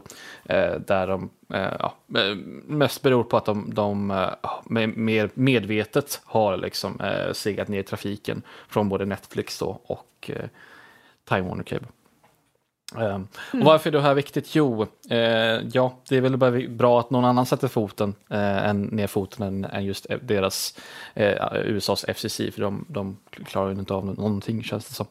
Och att eh, man helt enkelt kan kämpa tillbaka mot de här gigantiska eh, internetleverantörerna. Då. Som tur är, ja vad tänkte du säga på? Jag tycker om att det är just alltså, spelsidan som kommer och säger Hörni grabbar, det ni gör mot era kunder, det är fel. Det där är inte moraliskt försvarbart. Nu låter ni dem spela våra våldsspel som de vill, okej? Ja, så sant. League of Legends det är ju det blodigaste jag någonsin sett. Alltså. Men det är det saltigaste som finns. Men, Ja, är så sant. Det är fan skadligt hur mycket salt det är i det spelet. Ja, Ja, men alltså vi- det, jag tycker det är snyggt gjort. Eh, så att, och Mm. I och för sig, det här är USA, landet där alla stämmer alla för att Mm. de existerar. Men eh, det vore, Men, det vore men, men här, är, här har de i alla fall en anledning att stämma ju som de Mm. medvetet har gjort det här och liksom mot till exempel Netflix och säkert eh, spelföretag. Liksom, Mm. Ifall ni ger oss en liten extra slant så kommer vi se till att ni inte blir sänkta. Precis, precis. Ja, och det är ju... Alltså, vi har inte riktigt samma situation i Sverige som tur är. Eh, Förhoppningsvis. Visst, det, vissa leverantörerna har ju lite fuffens med sig att du kan typ få fri surf med vissa speciella appar och sånt där. Och det kan man ju tycka lite vad man vill med. Jag ska inte nämna min arbetsgivare för mycket. Då får jag nog inte ha kvar jobbet till slut. Eh, om de ens lyssnar på den här podden, det tror jag inte. Men, Karl, söker jobb och ifall ni har ett jobb så kan ni skriva till Karl i så fall. Karl.nordlivpodcast.se så erbjuder han ett jobb för han har inte så mycket kvar snart. Ja, nej, men det, det, det är bara bra att, att det är någon som tar tag i det och kämpar lite för nätneutraliteten i alla fall. Och situationen är ju ganska ödesdigen i, i USA egentligen. Ja, alltså, den är- Precis, om vi ser det här, ifall de får igenom det här så sätter ju det, det är liksom en, en, eh, en lagstiftning där ju att folk får inte göra och det kommer få, eh, kommer eskalera då över hela USA. Ja, att det- alla andra måste liksom anpassa sig Ja. till och Det blir Det- lite det av en stort plus. språngbräda bräda, så att säga. Alltså för att man kan hoppa Mm. därifrån och sen så ta det vidare. Liksom att, och i USA, det, det rättssystemet, eh, de ut, eh, väldigt ofta så utgår de ju från eh, tidigare domar så att säga. De, ja, men de säger det här, de tittar bakåt och säger ja men det var det här domen, det var det här fallet och så då hände det här och då plockar de oftast mycket därifrån argumenten och så logiken och så. Så att om man får det här igenom då så har man ju det här att gå tillbaka till hela tiden. Så att säga, för att strida för det här. Precis, för då kan de ju bara ta nästa företag och säga att ja, men vi har redan fått den här lagstiftningen på den här stämningen och Mm. liksom, eftersom det här är så likt så kommer vi, liksom, vad ni än säger, att det spelar ingen roll, ni kommer åka dit för det. Precis. Kort och gott. Precis. Det ska mycket till. Det ska vara mycket till för att de ska kunna överklaga en redan satt dom i så fall. Det ska ju vara några väldigt specifika omständigheter i så Mm. fall. Och eh, jag kan ju säga så här i alla fall, Time Warner Cable, de kommer ju inte ha folket med sig i alla fall. Med, med tanke på hur Oh, de nej. eh, behandlar sina kunder med ja, både det, det ena och det andra. Och det är bara tråkigt att, att prata om liksom, Pro- när vi sitter här i Sverige var- med fina Precis. internetuppkopplingar. Fiber över hela Problemet är, ju, problemet är ju bara att de har pengarna bakom sig. Ja, så sant. De är ju en mega corporation, liksom Evil Mm. Corp, typ. Så att, Evil Corp TM. Nej, men Men det ska bli spännande att följa och se. Dels se eh, hur den här stämningen eh, fortlöper och också se vad det har för efterverkningar. Så det här sätter lite punkt för, eh, för eh, veckans nyheter. Så jag kastar tillbaka bollen till eh, Rob. Jag tappade den. Uh, sorry, vänta, jag ska bara... Och du kallar dig själv ett Ehm, proffs Robin, det är, usch. Det har jag aldrig kallat mig själv. Det är bara jag som kallar dig proffs för den. Men säg Men, jag hitt- jag hittade bollen. stigmatan i handen förut. Som, Ja, Just det. Ja, Ja, han är ju alltså- handikappad nu så det är, Det var inte stigmata, jag blödde bara lite på ena sidan. Som man gör Så- på lördag kväll. Liksom. Det... Hej, jag slog emot en grej, okej? Ah, fine. Ber om helt om ursäkt. Eh, Ja, det är bra att du ber Jag- om ursäkt för att du skadade dig själv.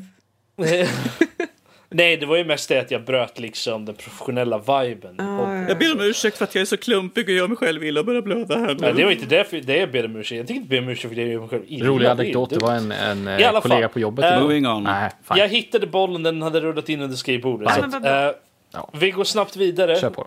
Snabbt inom citattecken uh, till veckans diskussion. Um, den här veckan är, uh, om man läser hela titeln för den här veckan så är det MMO är död, länge leve MMO!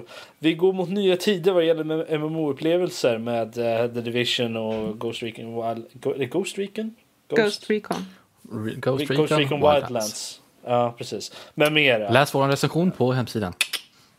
The Division också finns också. Ja, nu vet jag vad, vad namnet på den här delen kommer Shameless plug. Hashtag shameless plug kommer vara dagens avsnitt. Sådär.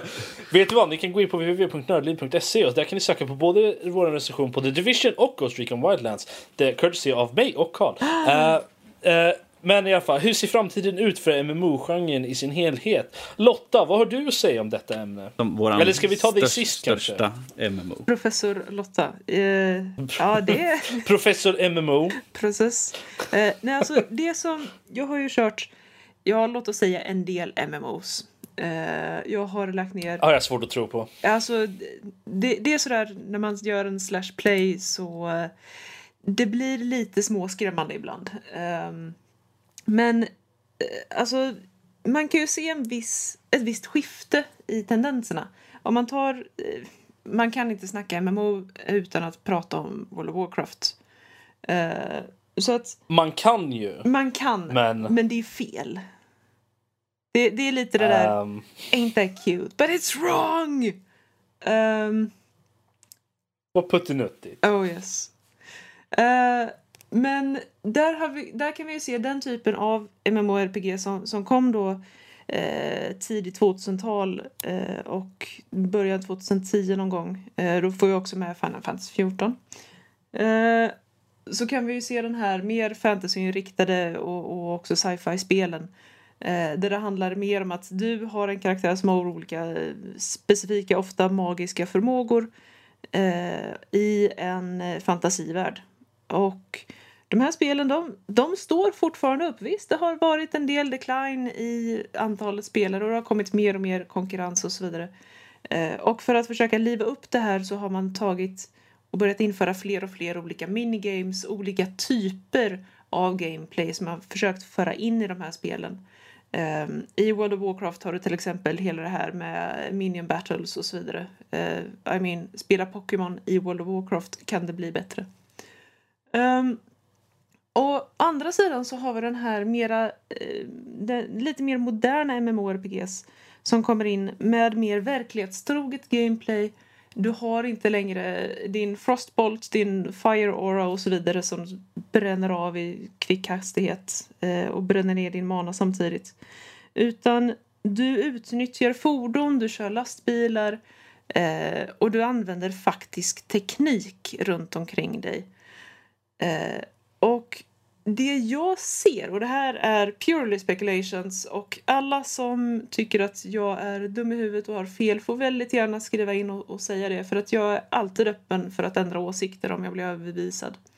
Men det jag ser är en split mellan den här, vad jag anser vara den lite äldre typen av MMORPG eh, med ofta fantasy-tema och lite fler olika, ja men typ minigames. Eh, du har Golden Saucer till exempel i Final Fantasy 14. Eh, och den lite mer moderna, eh, mer tech-fokuserade eh, där du varierar gameplayet i och med att du använder ter eh, terrängen på olika sätt. Du använder fordon och, och olika maskiner på ett annat sätt. Um, så, så med andra ord, du säger att skiftet går över till mer till väldigt mycket mer där än vad vi har sett tidigare som sagt. Ja, förut, som ser, du säger, jag... förut var det bara fan, fantasy, fantasy, fantasy och nu har vi liksom mm. maskinvapen, spe, rymd och sånt där. Ja, så sci-fi har ju varit väldigt klassiskt också, men, men mer verklighetstroget. Och, och jag ser mm. en rise på det, jag ser en split, honestly. Och jag vet inte om man pratar evolutionsteori inom eh, spelvärlden. Eh, jag funderar på om man eh, förr eller senare kommer börja använda två olika termer för de här typen av MMORPG. Alltså vi, vi har ju redan en, en catch-all-term, vilket är MMO, för allting som har multiplayer med flera personer. Och sen så har du ju MMORPG vilket är specifikt de spelen med RPG-element. Och det brukar ju oftast vara de som är större, alla World of Warcraft eller, eller liknande. Eller Old Republic till exempel. Mm. Eh, såna. Men sen har du ju även sådana spel som, som jag nämnde till exempel The Division. Det är ju ett MMORPG Precis. tekniskt sett. Det är ett MMORPG-shooter. Precis. För den har ju alltså, det har ju alltså RPG-element. Nu är inte det ett speciellt bra spel, spoilers för min recension. Ehm, så, men det har ju liksom, det har ju de elementen, men det är ju en shooter också. Du, det är ju satt i nutid, inom citattecken. Ehm, så det är ju, det är ju modern tid i våran värld. Så att, eh, och samma sak, Ghost Recon Wildlands är ju också samma koncept i stort sett. Mm. Med det. Och det finns ju andra spel som jag inte kommer ihåg vad de, vilka det är nu, bara för det. Men som, som är lite inne på samma, eh, lite samma vända också. Som inte nödvändigtvis är just MMORPG i den vevan, den klassiska vevan. Eh, där du sitter vid datorn liksom och spelar sådär. Utan de finns ju till exempel på konsol och, och lite sånt där. Det- Det är lite mer ehm, de leker lite mer fast and loose med vad som, vad som räknas som ett MMO. Ja, men det är ju lite det jag menar också. Och ärligt talat, i min mening så behöver inte ett RPG betyda att det, det springer runt, runt orcher och gobliner eh, överallt. Gobliner. Okej. Ja, nej, nej. Ehm, utan eh, det, det kan vara low fantasy och till och med non-fantasy eh, RPG Mm. också. Att det, ja, men det är lite det jag menar. Att det är de här eh, mer MMORPG-shootersarna eh, som börjar komma mer och mer. Och, ja, jag tror att vi, vi kommer få en mer definierad genrebeteckning för det och en, en split där. Men, men Lotta, då, som du är våran MMO-are här nu. eh, professor MMO. Professor MMO. Mm, Eh, hur, hur, se- hur ser du då på att, eh, att vi går mer mot den här realismen än, än till exempel World of Warcraft, vilket fortfarande håller sig kvar i den här gamla stilen som de alltid gjort. De har uppdaterat lite grann, men De det är inte så att de. Precis, det är ju inte att de går in för liksom realism, att en ork ska verkligen se ut som en ork, utan den är lite fyrkantig och sånt där, medan vi nu har till exempel Destiny och dem. Eh, Hur, hur ser du på den? Ser du det som en positiv sak, eller ser du att, liksom att ja, det var bättre förr på MMO-en? Nej, Alltså jag ser alltid att valmöjligheter är positivt. Eh, och för mig, i mitt huvud, så är det verkligen två helt olika typer av spel. Eh, jag kan tycka det är helt fantastiskt roligt att springa runt som en fyrkantig liten ors med axelsköldar som är lika stora som min hela torso. Eh, och svinga en yxa som egentligen är större än mig själv. Jag kan tycka det är jättemysigt och jätteroligt. Eller varför inte springa runt i, i eh, Terra, i uh, Hentai the Game eh, på ben som fysiskt omöjligt skulle kunna klara av att bära upp min enorma byst. Eh, kan också vara helt jättemysigt och underbart. Men det är en helt annan grej för mig än de här mer eh, realistiska, låt oss kalla dem MMORPG-shootersarna. Eh, där det också handlar mer och, eh, eller man har möjlighet att lägga in mer stealth-element dessutom. Mm. Eh, visst, det finns såna element i vissa MMORPGs idag. Eh, men de är väldigt few and far apart så att säga. Utan du har en aggro range och om du går innanför aggro range så blir du attackerad. Det handlar inte om att smyga och hålla sig bakom och ur ljuset liksom. Eh, vilket jag anser att de här eh, MMORPG-shootersarna kan bidra med. Att, eh, ja, Men ehm, nu glömde jag bort vad jag skulle fråga. Proff, proffsigheten var det här nu igen. ja, men jag säger ju det. Jag är inte proffs. Um, nej, alltså, när, det kommer, när det kommer till MMO i, i framtiden. ehm, tror du att eh, ehm, just betalmodellen och sånt kommer ändras mycket mer än vad den är nu? För vad är det? World of Warcraft är free to play nu, är det inte det? eh, Ja och nej. Ja precis. Ja nej. Du skulle potentiellt sett kunna spela gratis om du spelar tillräckligt mycket. Men eh, För, Ja. nej, för jag för mig att de tog ju bort sin att den här de har ju, hade ju en gratis månad och sånt där när man först joinade. Rätta Men att de mig. tog bort det nu att du är gratis hela vägen. Liksom. rätta mig om jag har fel Lotta, men visst kan man köpa in-game time för typ så här guld eller något sånt där? Något sånt. Yes, det Just det. kan man. Eh, och det är ju precis som i eh, EVE Online. Kan du också köpa in-game time för ISK. Eh, som är väldigt rolig valuta för alla islänningar. Okej. Okay. Ja, det, för jag tänker liksom, jag, jag äh, fick äh, Guild Wars 2 mm. med, i ett sånt här pack från, från Humble Bundle. Uh, och har spelat det med en polare. Men där är det ju liksom, där köper du ju bara du, du köper ju spelet mm. och sen kan du spela oändligt. Sen kan du ju spendera pengar på att köpa saker in game också om du vill. Mm. Uh, men det är ingenting som är ett måste. Så det är ju tekniskt sett free to play fast du måste köpa själva spelet för en satt summa. Precis, och jag tror väl att det är den betalningsmetoden som fler och fler går mot. Um, alternativt att ha en, en initial kostnad och en låg månadskostnad. Uh, och sen kunna köpa you know, cosmetics och, och så vidare uh, för real life money. Uh, och personligen så tycker jag väl att det är en, det är en lämplig betalningsmetod. Jag menar, när man utvecklar ett sånt spel så måste du först ha eh, väldigt mycket pengar initiellt för att faktiskt kunna utveckla det. Eh, det mm, betyder att du mm. kommer ha ett ganska stort hål i plånboken när spelet faktiskt släpps och, vill kunna fylla det hålet ganska snabbt. Men man kan inte leva på in-game purchases då? Så micro, micro, eh, Microtransactions. Uh, Microtransactions are the devil. Um, I min mening. Uh, alltså jag tycker inte om dem heller, men jag tänker liksom mm. om du vill köpa de där riktigt fancy armorn eller större inventory space, mm. sådana saker. Till Alltså grejen är att visst, det kommer väl alltid finnas spel som flörtar med det här. Eh, och jag tror att väldigt många spel, om inte de absolut flesta MMORPGs, kommer ha viss microtransactions eller cosmetic in-game purchases. Problemet är att så fort spelarbasen kommer börja misstänka att det är pay to win så kommer du få så mycket gnäll så att det bara inte är värt det. Alltså jag kan ju tänka mig att så länge de håller sig till saker som inte är okej, okay, köp det här vapnet, det är 10 000 gånger bättre mm. än något du kan skaffa liksom gratis mm. utan att um, utan att spendera 20, 40, 50, 60 timmar att crafta ett sånt vapen eller whatever liksom. Så, så tror jag väl att de kan hålla det relativt så att allt du köper är kosmetiska saker till mm. exempel. Du kan köpa en new look för, dina, för din armor eller nya, ny, ny hårstil eller mm. whatever. Eller eh, så. Det, det påminner mig faktiskt om vad min fråga var. Uh, det där var min backup-fråga. Ah, okay. uh, min ordentliga fråga, för jag vet att det, det står nära ditt hjärta Lotta. Uh, character creation. Ah. Hur viktigt tror du att det är för att ett MMO ska vara ett MMO ordentligt? Speciellt ett MMORPG. Jag tror, alltså, jag tror att det är väldigt mycket viktigare idag än vad det var för 20 år sedan. Uh, jag menar, för 20 år sedan okay. då nöjde vi oss med liksom Diablo 2. Du har, vill du spela barbaren så väljer du barbaren. Alltid barbar. Of course. Mm. Jag är inte förvånad, Danny. no.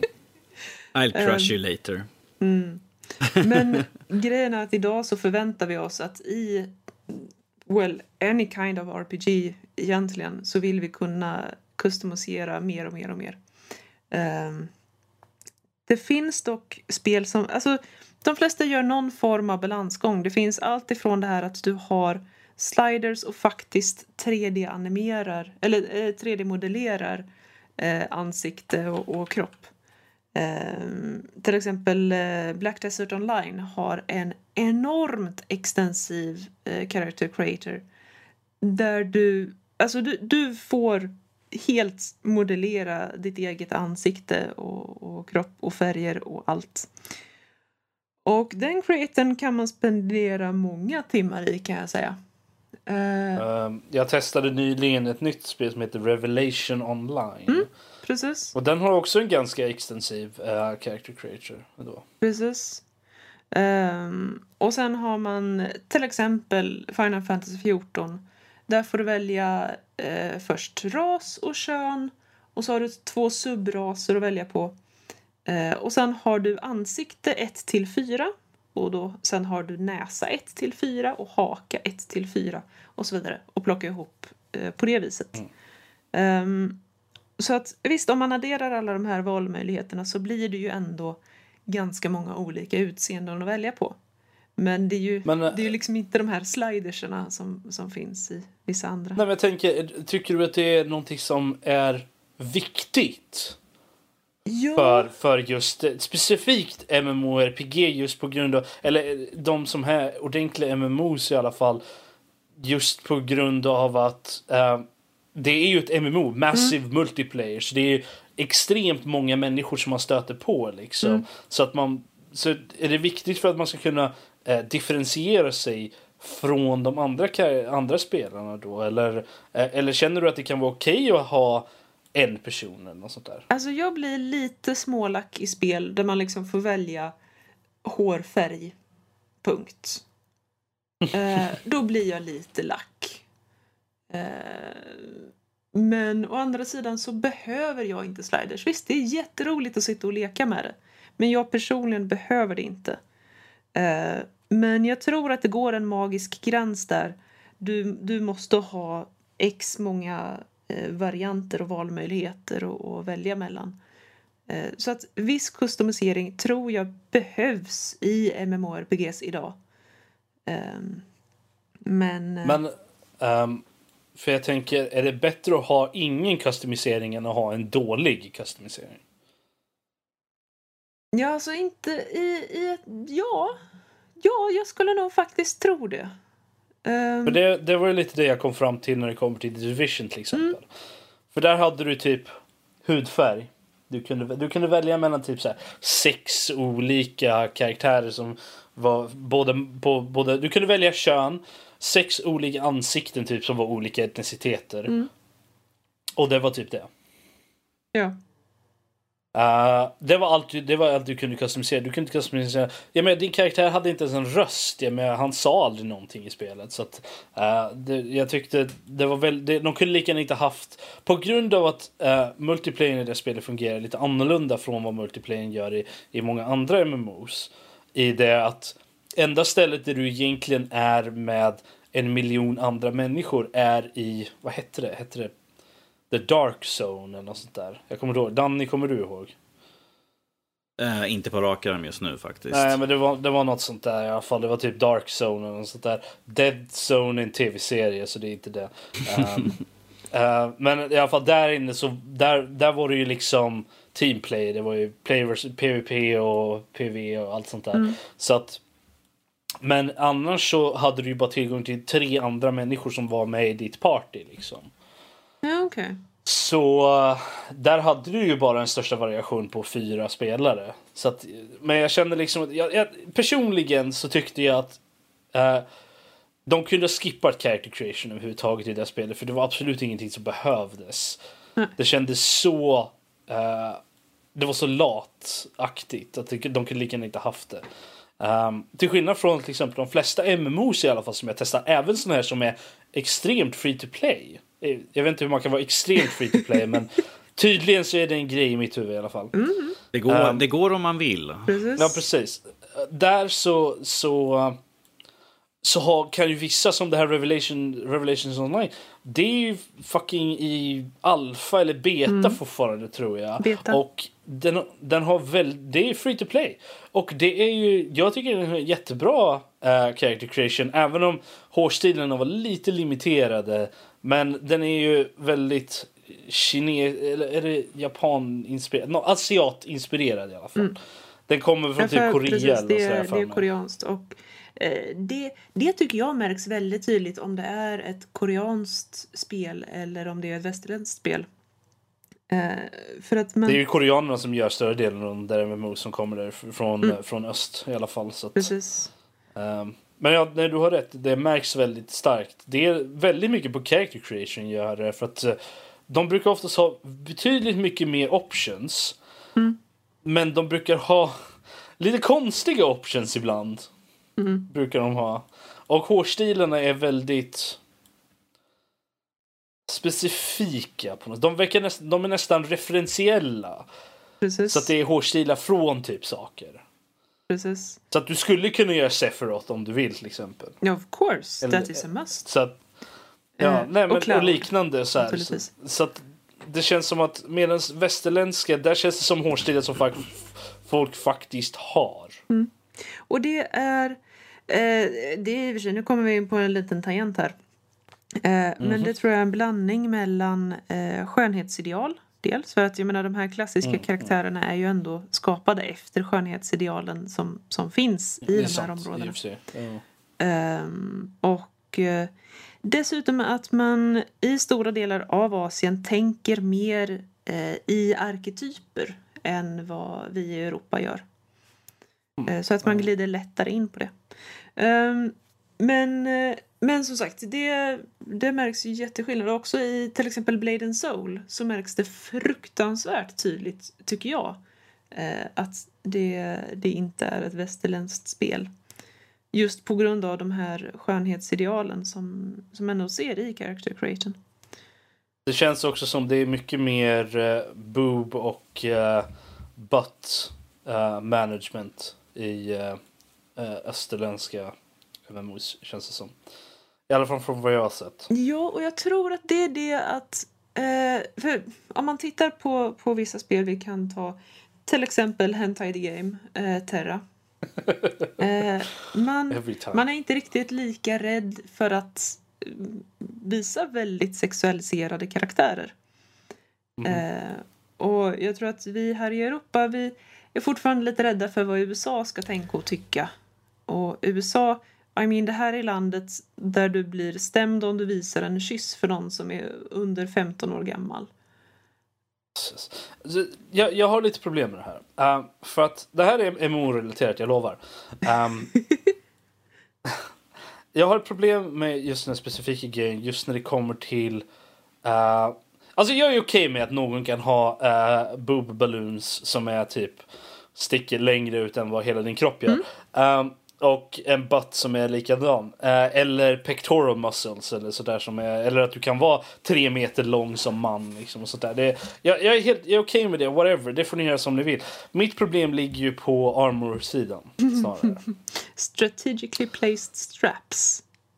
Precis. Och problemet är ju det att jag vet, jag vet att det är några som har gått åt andra hållet istället för att gå åt rätt håll. Vilket är, eller ja, rätt kan ju vara är ju väldigt subjektivt i det här fallet. Men snarare än att ta bort eller, eller ge folk möjlighet, kvinnorna i spelen möjligheten att ha Men eh, mer täckande sig. armor.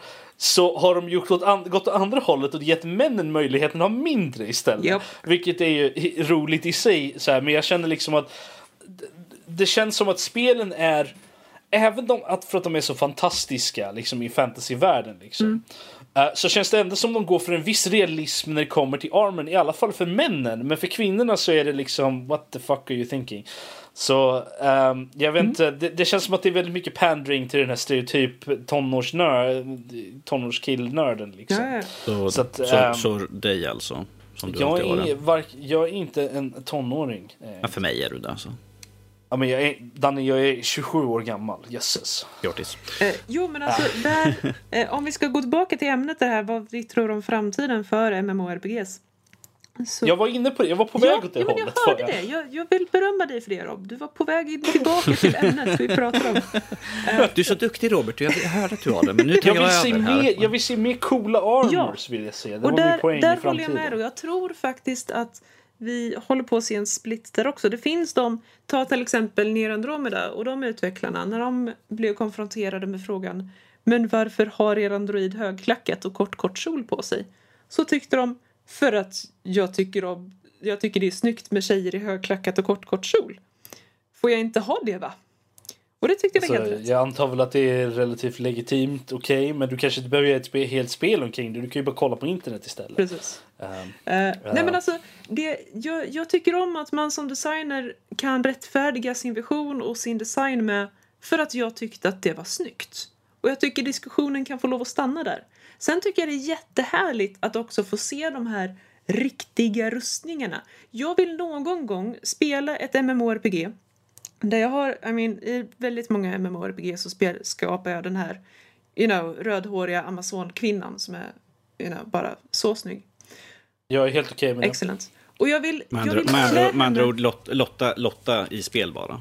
Ja, fast Våran, större egen, bröst. våran, e- våran, eg, våran egna lilla Amazon. Of course, men större bröst. Det är viktigt. Eh, Oh dear. men jag vill, jag vill kunna klä henne i en riktig gabison, i en riktig rustning oavsett om det är chainmail eller om det, det är frickin' plåtkjol eller om det är fullplåt. whatevers.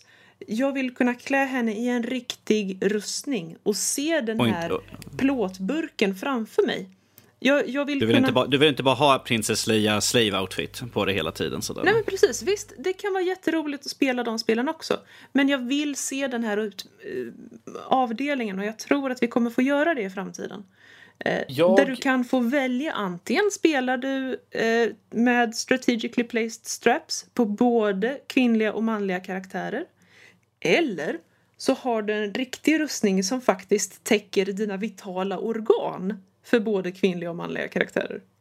Du Lotta, jag vill ha ett spel där man kan göra både och. Ja, gärna. Det vore Jag helt vill ha ett spel där jag kan ha en snubbe som springer runt i ordentliga jävla plate mail boots, chainmail leggings och allt sånt där. Stort jävla svärd på ryggen och några tassels på nipples vill jag ha. För, för Det är vad jag... jag, det är vad, min vad, vad jag hör här är att ingen utav er vill vara så här, ah du högg mig, åh jag dör. Men jag ser jävligt snygg ut. Åh.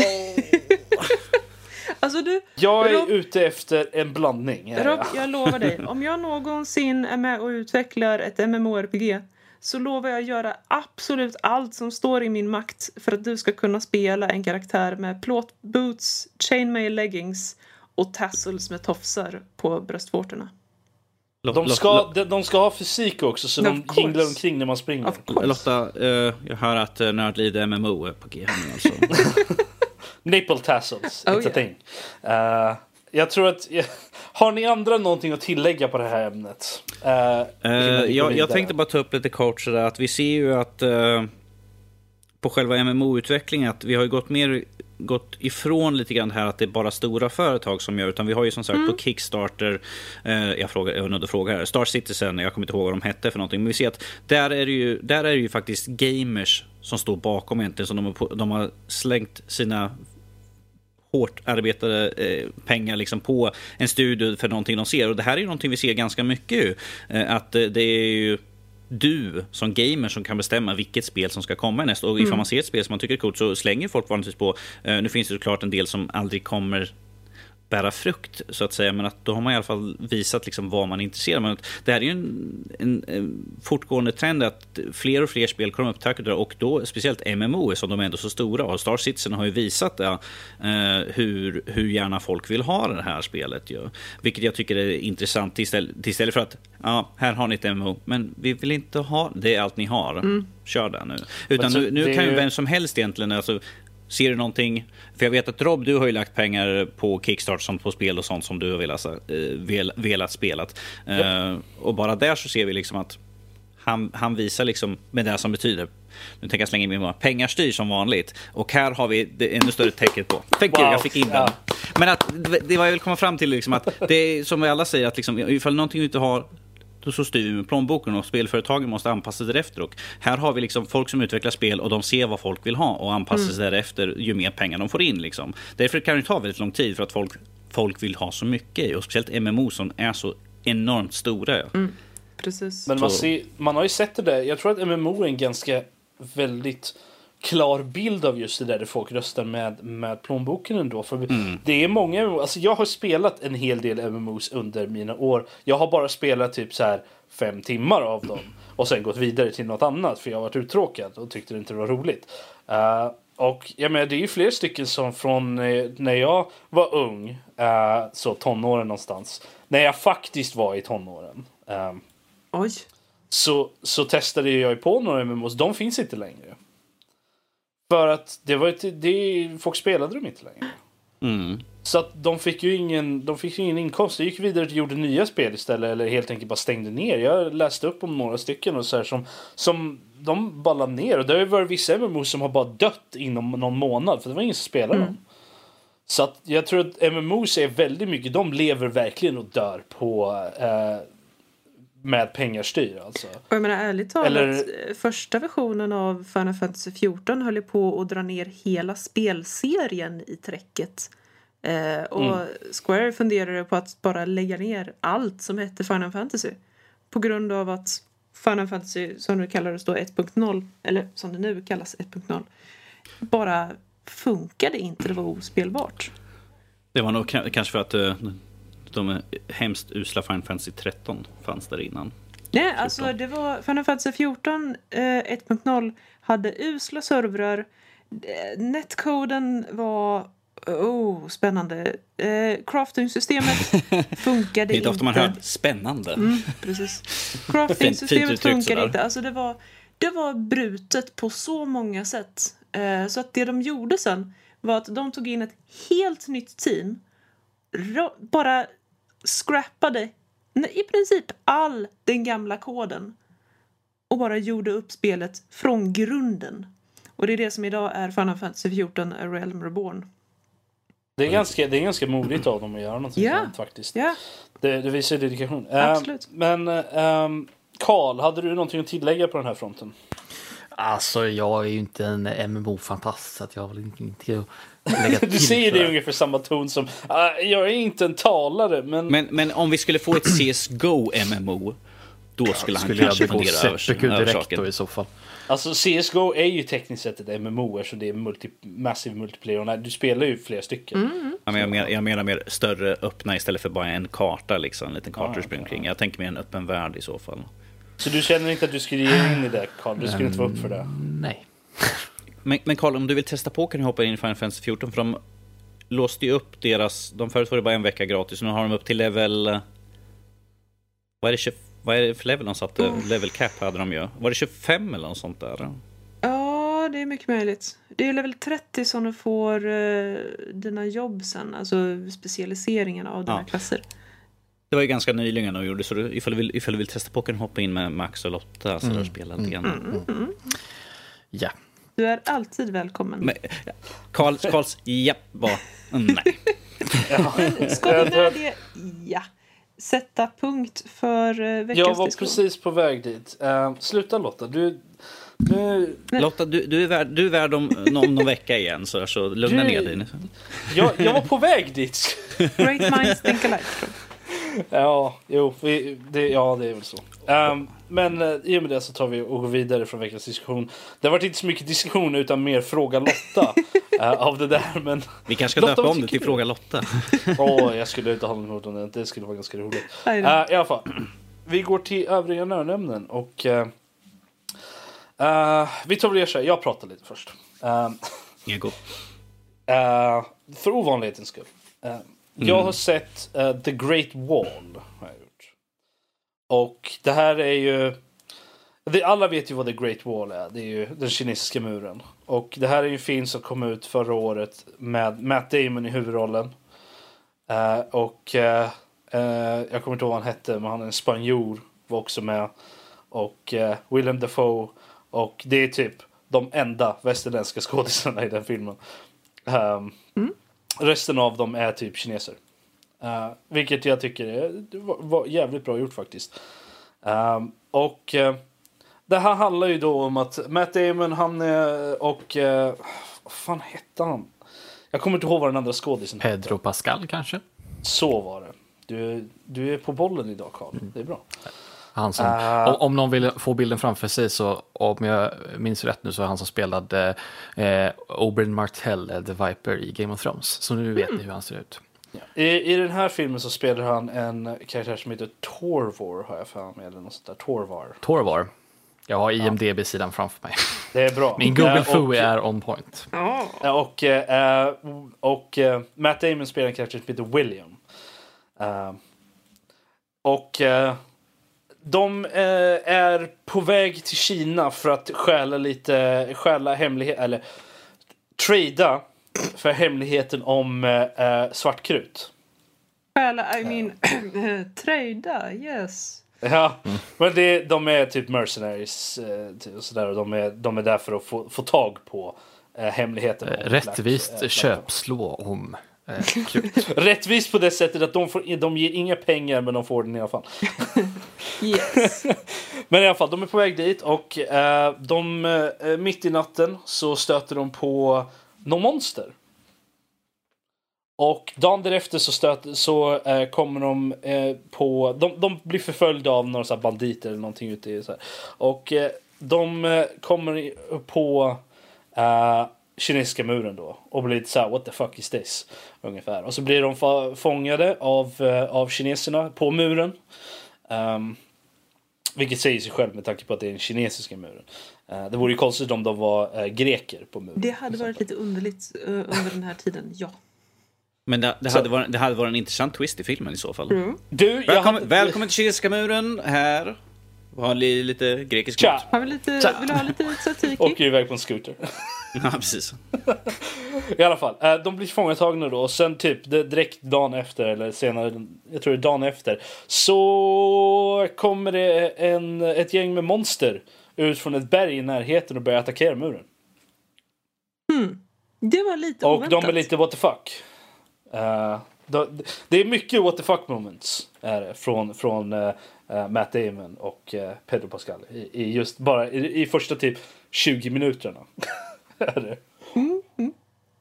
Och eh, ehm, resten av... eh, sen så de, de, börjar, de tar sig lös och slåss lite mot det här monstret och sen så eh, hjälper de till då.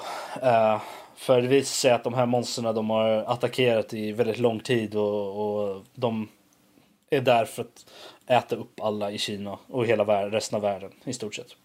As you do. Eh, och uh, jag menar, själva premissen är, låter ju väldigt så här okej. Eh, men det var faktiskt en, jag tyckte det var faktiskt en väldigt bra film.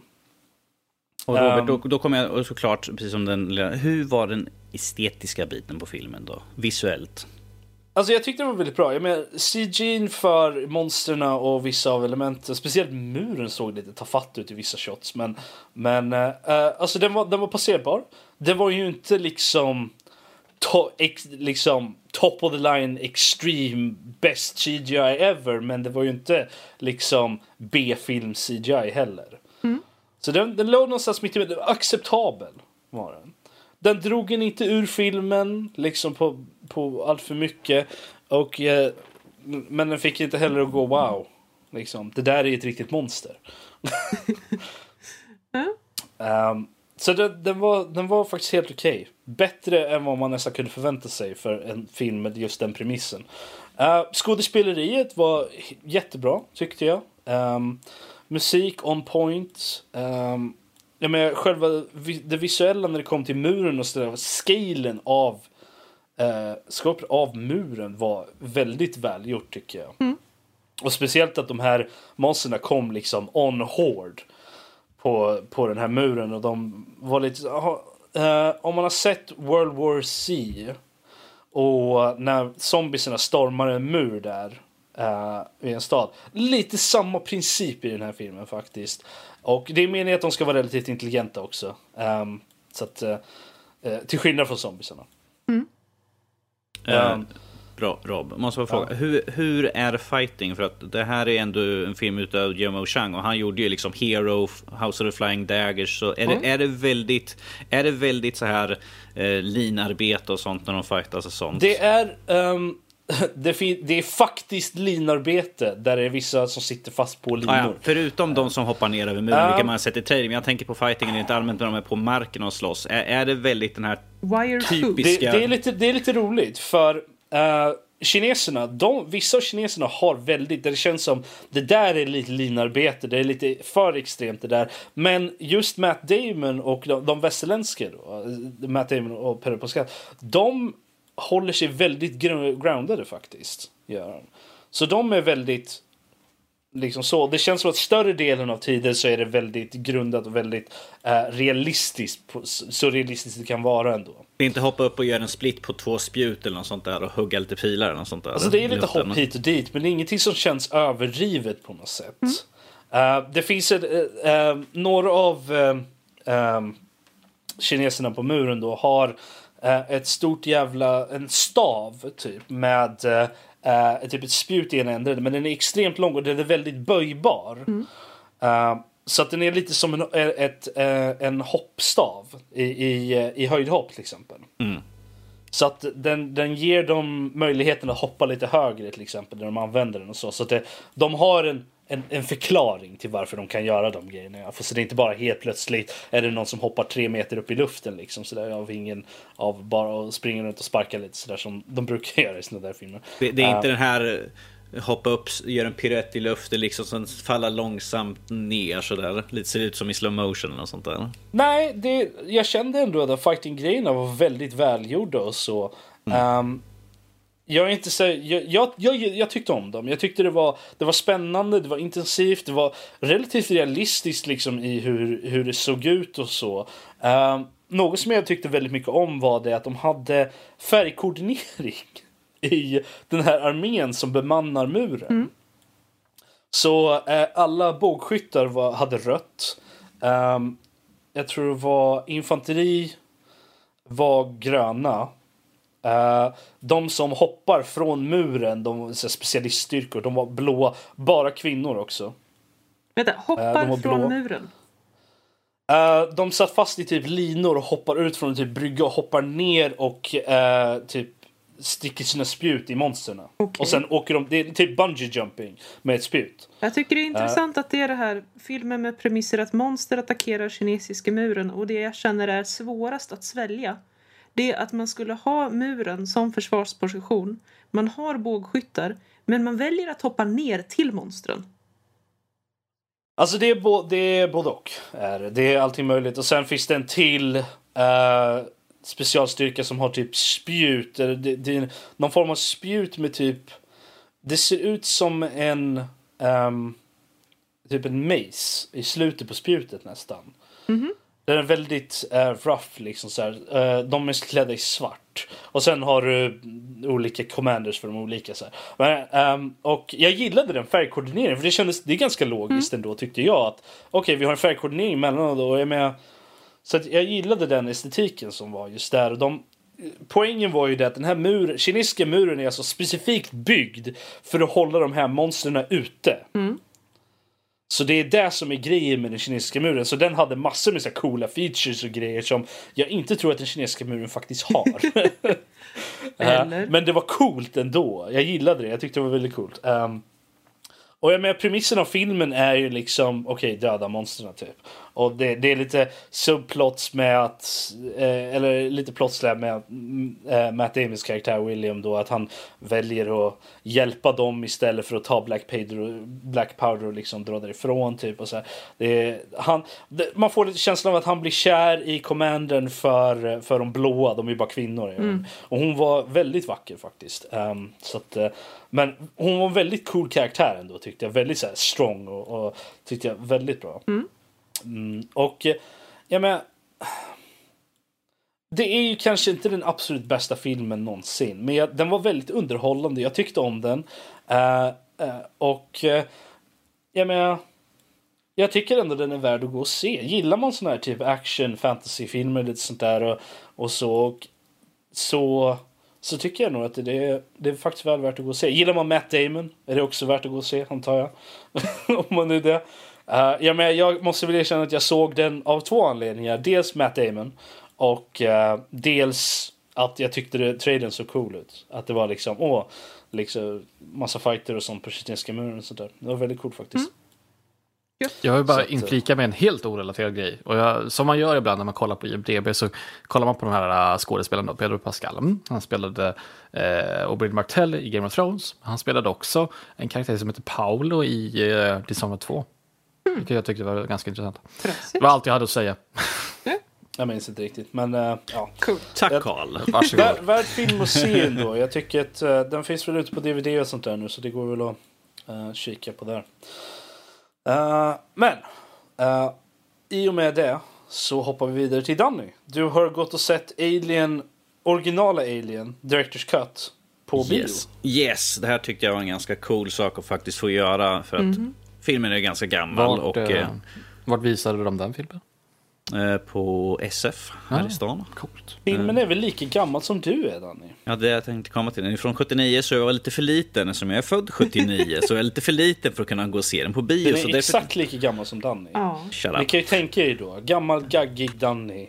Lite och suddig, Alien. lite diffus, lite grainy sådär. Om vi säger så här, vi säger så här Danny. Hur Ja. håller Alien-filmen upp gentemot dig? Eh, mycket bättre. Den åldras aldrig, så att säga. Eh, den, den, den är lika bra varje gång man, man träffar på den, så att säga. Nej. Alltså, om om vi går tillbaka till, eh, det är inte så mycket själva filmen, utan det är coolt att gå och se och faktiskt få se den på biografen så som den visades när den kom ut faktiskt. Så det tycker jag är ganska coolt att kunna få se. Jag och min kära trillingbror Kenny brukar gå när de kommer med såna här klassiker som de kallar det. Jag tänker så här, äh, inte klassiker, den är yngre än mig. Ehm, på en del filmer. Så. Men jag tycker det är kul att vi faktiskt får tillfälle att kunna gå och då dels för de som kanske är yngre eh, och kunna se. Ifall de ser. Om vi tar till exempel Alien, nu kommer vi snart med den nya filmen, men de kanske inte har sett originalfilmen för att det, den är ju den är väldigt långsam. Det händer inte så mycket i halva första av filmen så att säga. Det är ju liksom bara i slutet som vi kommer och det är bara en alien som attackerar. Eh, och det kanske inte intresserar yngre utan den, den, den jobbar ju mer på den här skräckelementet att vad, kom, vad, finns runt hörnet istället för allt runt hörnet, spring, spring, spring. Um, mm. Vilket kanske en del tycker är mer intressant ifall man har en väldigt låg tolerans liksom på att det händer ingenting. Ja, det händer någonting hela tiden. Ja, det måste vi göra. Men jag tycker det är kul att vi faktiskt får se eh, äldre filmer, som de första utav filmerna till exempel. och Så, eh, så jag, jag uppskattar väldigt mycket och jag brukar hålla koll på när det kommer en klassiker. Jag bara, ja, jag kanske skulle se den på bio. Jag har aldrig sett den på bio, så det var rätt coolt. Vilket var jävligt coolt måste jag säga, att faktiskt gå och se den på bio. Mm. det var en upplevelse i sig att sitta liksom bara, oh. Jag kan exakt, jag äger liksom samlingsboxen, jag har sett den säkert en miljon gånger, men att det var på bio. Liksom. Det är en helt annan upplevelse. Som sagt, det de säger, eh, film är bättre på bio, det stämmer fan. Ifall man inte har ett jävligt stort tv och ett värsta surround sound. Men det, vem har det? Mm. Mm, nej, alltså sånt här tycker jag är kul när vi faktiskt får. Och speciellt de äldre, äldre och till och, med, till och med äldre filmer skulle jag önska vi kunde få lite mer såna här äh, gamla klassiker. Jag menar, de går att visa igen, för, för det är säkert så många som inte har sett de äldre filmerna. Precis. Så vi, vi, jag menar, filmindustrin gör ju ändå reboots eller något sånt där, så kan man inte bara visa originalen istället en gång innan, tycker jag. Mm. Men det var bara det jag ville ha sagt. Jag vill mm. se mer sånt här, att vi får fler klassiker på biograferna, för jag tycker det är jättecoolt. Och det, det är som sagt, det är en upplevelse att faktiskt få, få se dem så som de var tänkta att visas. Och hur var det med resten av publiken? Var det främst eh, folk i, i er ålder och äldre, eller eh, var det yngre det var, det också? Var, det, det var väldigt varierat faktiskt. Det var folk i äldre och folk yngre än mig. Så det var faktiskt, mm. jag tror det var 50-50 på uppblandningen. Det var liksom 50% äldre, 50% yngre personer som, som säkerligen aldrig hade sett den. brorsan vänster, han bara, tror att det finns någon här inne som inte har sett filmen? Jag bara, Nej, jag tror nog inte det, men att chansen finns ju alltid. Mm. Vilket är ganska intressant för om någon faktiskt går och ser den här filmen på bio för första gången. Det är, det är så man ska uppleva filmen egentligen första gången tycker jag. Mm. Nice. Om, inte, om, det inte, om det inte är en Uwe för då ska ni ladda ner skiten och inte betala honom en krona. Fast han är ju borta från filmindustrin så wow. whatever. Mm. Fuck him. Yes. Men, yes. Men det var det jag ville ha sagt yes. i alla fall. Mm. Ah, ja. Um, I och med det så avslutar vi övriga nördämnen. Vi säger godnatt till den, uh, det segmentet. uh, så gott. och hoppar över till lyssnarfrågor eller lyssnarmail så att säga. Uh, Lotta? Yes. Vi har ju fått ett par stycken uh, även den här veckan. Uh, och... Det händer ju titt som tätt. Ja, men precis, precis. Alltid lika trevligt. Ja, då, absolut. Och jag tänkte börja med att läsa upp ett som vi har fått från Tobias. Och han skriver så här. Hej Nördliv! Underbart avsnitt senast. Hälsa Fredos. Absolut Tobias, vi ska hälsa Fredos specifikt från dig. Jag har mobbat honom tillräckligt mycket för det förresten. Bara så du vet. eh, så fortsätter han. När det kommer till planeter som man inte vill bo på så skulle jag säga jorden. Fast apornas planet jorden. Fy faro att bli dominerad av en orangutang. Nej, fy! Såg er sajt och er recension på Mass Effect Andromeda. Håller helt med. De flesta där ute säger antingen bästa spelet någonsin eller sämsta skiten. Men efter mina 40-50 timmar så kan jag verkligen hålla med om att spelet som bäst är bara, inom situationstecken, okej. Okay. Spelet har så många uppenbara brister och jag tror ärligt talat att det inte infriade alla förväntningar då spelet kändes spretigt. Helt okej, okay, men inte minnesvärt. Jag håller inte med dig Tobias, men okej. Okay. Fair enough. Kul att se en mer nyanserad recension av spelet. I alla fall enligt min åsikt. Tack och hej, Tobias. Och eh, ja, vi är ju som sagt också eh, delade här i Nördliv. Men eh, det är alltid härligt att höra vad, vad ni spelare, spelare, ja, spelare, lyssnare tycker och tänker också. Jag tror att när det kommer till sådana här spel så är det väldigt svårt. Ehm, jag vet inte, jag, jag spelade 106 timmar av spel. Jag tror inte jag hade gjort det men jag tyckte att det var Ja. helt okej bara. Ehm, det, jag känner att ett spel behöver lite mer än det för att man ska faktiskt ska ge sig in i det. Annars kan man bara skit. Annars så känns det som att man ger sig in och spelar typ 10 timmar eller sådär och känner att nej, jag orkar inte mer. Ehm, I alla fall så är det på min punkt. Men jag tror att det behöver det extra. Det är inte ett perfekt spel men det, det är bättre än helt okej. Ja, okej. Fair enough. Men Ro- Robert, Robert, det är din åsikt. Yes. Det är min, men det är som sagt, det är min åsikt, ja precis. Det är vad jag tycker och tänker. Eh, I alla fall, nästa Och, ja, intressant också det här med planeter man inte vill bo på. Apornas planet, jorden. Ehm, ja, ja, det låter ju kanske inte jättemysigt att bo där som människa. Men, men, men tänk vad enkelt med hur, ifall man hamnar i trubbel. Det är bara att muta om en banan. Wow, Quite. jösses. Moving on. Yes. Moving on till Nilla som skriver så här. Hej igen Nördliv! Tack för sist då ni läste upp mitt mejl. Ja, och så läser vi upp det. Mm, aha, aha. See what you did there. Okej. Eh, lyssnade även senaste avsnittet som var väldigt underhållande. Ja, men vad trevligt. Alltid kul att höra. Varsågod. Eh, tack Rob. Eh, därför så kommer det till här där jag tar med en fråga som jag hittat på då ni hade en från en lyssnare då. Så svarar den snällt nu. Om Nördliv skulle börja med en wrestlingturnering, vad skulle era wrestlingnamn vara och vem i Nördliv skulle vara den slutgiltiga vinnaren? Och då alla i Nördliv alltså. Okej, okej Nilla. Och sen avsluta med stort Okej. tack för en underbar podd. Ehm, Alltså, jag, jag, kan, jag tror inte vi kan säga vad, vad andra människor ska heta. eh, Eller så. Ehm, jag tror det blir lite svårt. Vi, vi är ju relativt många nu för tiden. Så. ja men alltså den kära Fredos eh, måste ju heta eh, Big Mama. I mean, han är mamman Oh. i podden. Big Mord borde han heta. Fredos the Undertaker.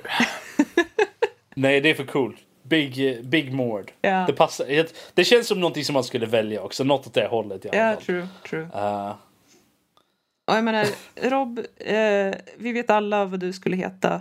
Jag är ledsen. jag... Nej, jag skulle heta Ferocious Jones.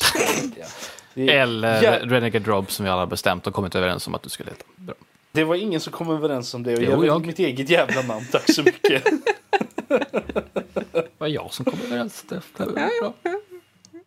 Du kom inte överens om någonting ska jag tala om för. Men då, då kom vi överens om att Karl skulle vara babyface. Ja. Ja. Ja, det kan jag gå med på. Så länge Rob heter Renegade Rob så är det lugnt. Vad skulle du välja Karl då om du fick välja själv? jag Vad tycker Babyface är passande. Ja, Det är liksom det? en long running joke liksom. Så att jag tycker eh, lite self-deprecating humor, det Då går kan, bra. då kan väl jag lika gärna heta Storsnackaren i så fall. Något sånt där. Stor snack. Ja, lång utdraget, eh, väldigt detaljerad snackare. Jag får, jag får ha ett väldigt långt namn istället. Och, så, och, så, och när, när vi har sagt namn så måste du förklara varför du har valt det här namnet också. Precis. of course. Jag, bör, jag börjar min eh, varje eh, turnering så här, med att förklara. är, är, det- är, det, är det så du vinner matcherna för att du tr tröttar ut motståndarna med att de står och lyssnar på allting? Jag är som Spiderman. Jag så, håller på och babblar en massa för att liksom eh, distrahera motståndaren. Det är så det funkar. Jag, jag tror att de går in och knockar det på direkt bara för att få tyst på det. Det är inte så wrestling funkar. Rob skulle ju då egentligen heta The Filibuster i så fall. Ja. Ah, okej.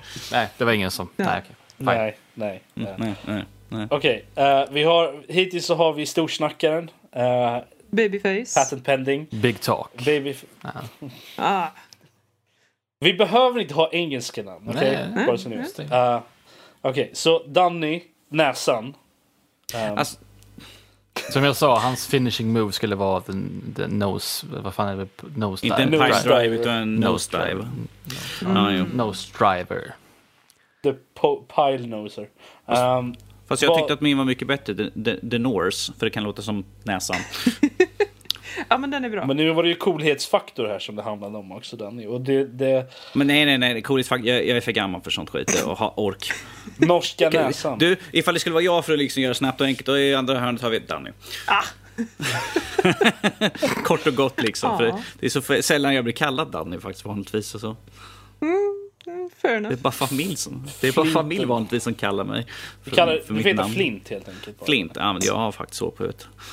It's true, it's true. Nej, men om, om, jag skulle, om jag skulle ha ett så skulle det vara norskas i så fall. För det, det, det är det som jag kallas vanligtvis. Nästan Nä, för det. näskas. Ja, då är det norsk, norsk, norsk, norsk, norsk, Men norsk, det låter för norsan. coolt. Gör det. ju. det låter för coolt. Och vi var inte det- inne för det, för jag fick inte heta Ferocious Jones. Vilket är skitcoolt. Alltså, du väljer ju själv. Sen sätter vi namn på dig bakom ryggen på den. Då är det så. Ja, precis Danny. Näsan alltså. Ja, precis. Jag är, jag är, för- det där är fortfarande... Näsan kom från vår första podcast. Ja, ja, men nu var det ju det som var poängen här. Ja, och det är ingen annan som vet om det. För de har lyssnat på första podden. Men. I vilket fall som helst. Ifall, Eh, folk, ifall folk har sett bild på oss så vet de att din är större. Ja, men nu är det inte det som är min defining feature. Är det inte? Yes. Anyway. Det jag tycker det skulle vara så kul ifall, man skulle, ifall vi skulle ut någonstans, liksom, få- kommer folk och träffar oss. De bara, Åh, det här är där. han har inte så stor näsa. Varför varför är näsan hela tiden? Vad är, vad är det här för Vi falsk, falsk varudeklaration här nu? Jag, jag vill beklaga mig. Bli, bli, bli besvikna helt plötsligt. I alla fall, eh, Lotta, vad skulle ditt namn vara då? Alltså, om, om man ska försöka bli lite småseriös. Jag funderar på Red Bear. Nej. För att du kramar ihjäl folk. Ja, alltså grejen är när jag... Och du är den, röd, du är den röda faran med ditt hår. Yes! Och ärligt talat, Då tycker, jag, då tycker jag Red Hug funkar bättre. Ja, men alltså när, när jag gick, jag har kört en del kampsport och sådär. Och i all form av brottning och mattbrottning så mina stora segrar har varit det här att om jag bestämmer mig för att jag inte ska gå och flytta på, då går inte jag att flytta på. Men, Du, jag vet. jag vet. Nej. The Okej. Cuddle Mistress. Oh! nej, nej, nej. Jag vet, jag vet vad hon ska kallas och det, det är bara för Lottas personlighet så skulle hon vara Red Sonja från Conan. Mm. Ja, fast det är taget redan. Nej, Lotta får ha det. Men det är taget. Ja, men det är lugnt. Ja, men- Jag sätter på mig lite alltså, strategically placed straps så kan vi säga Alltså, att det om, kostar. om vi, ja, nu tänker jag säga något så här. Ifall, Lotta, ifall vi inte hade spelat in just nu så hade Lotta kallat sig för Bubblicious. För det är det hon brukar göra vid sidan av ändå. Så hon Ja. kommer med sådana dum, dumma Men saker. jag har inte tillräckligt med bubbs för att heta Bubblicious. Det är väl det som är... Nu, nu, nu, nu, vill jag, nu vill jag, nu vill jag säga jag. till folk att det här är ingenting elakt för det här är faktiskt Lotta som säger det själv vanligtvis vid sidan av. Så, ingen kan komma och säga Danny din sexistiska jävel, vad säger du till henne? Inte Alltså, säga de så de kan kvinnan. ju säga det. De men... kan ju säga det men att det det är fortfarande inte rätt för att Jag tror att jag är det mest Um, sexistiska gänget här ändå. Oh ja, om folk bara, ifall vi fortfarande kvar våran sån här eh, after, after, after vad, vad kallar vi för någonting? After Dark. After-. After After Dark, After Dark. Nördliv. Yes. Nördliv After Dark. Ifall jag fortfarande hade kvar det så hade de, usch. Ja. Ja. ja, men Max då? Uh, gir, girly boy. Han skulle ju själv opta för någonting typ The Shadow. För att han står mystisk i, i ett hörn. Alltså, kan, kan, vi ge, kan han ha ett namn som är så extremt överdrivet, typ emo-aktigt? Liksom, Emo, typ anime. eh, Ja, Det- Darkness, No Parents, Mm. allt det där Alltså, liksom. då- alltså Max tycker du ska vi ju jävlas med honom och kalla honom för Mo från Simpsons sådär. Pink Ranger. Men vi kan alla vara Mm. överens om att han skulle stå i sin svarta läderrock i ett hörn någonstans. Vänta tills alla hade slagits färdigt och hoppas att de hade glömt bort honom. Och sen komma fram på slutet, gärna bakifrån med en stor stekpanna eller någonting. Drämma personer i huvudet och sen claima titeln. Nej, nej, nej, han ska inte ha en stekpanna. Han, han, han är han, Rapunzel. helt. Nej, Lo- Lot- Lotta. Han är Rapunzel! Han är Rapunzel!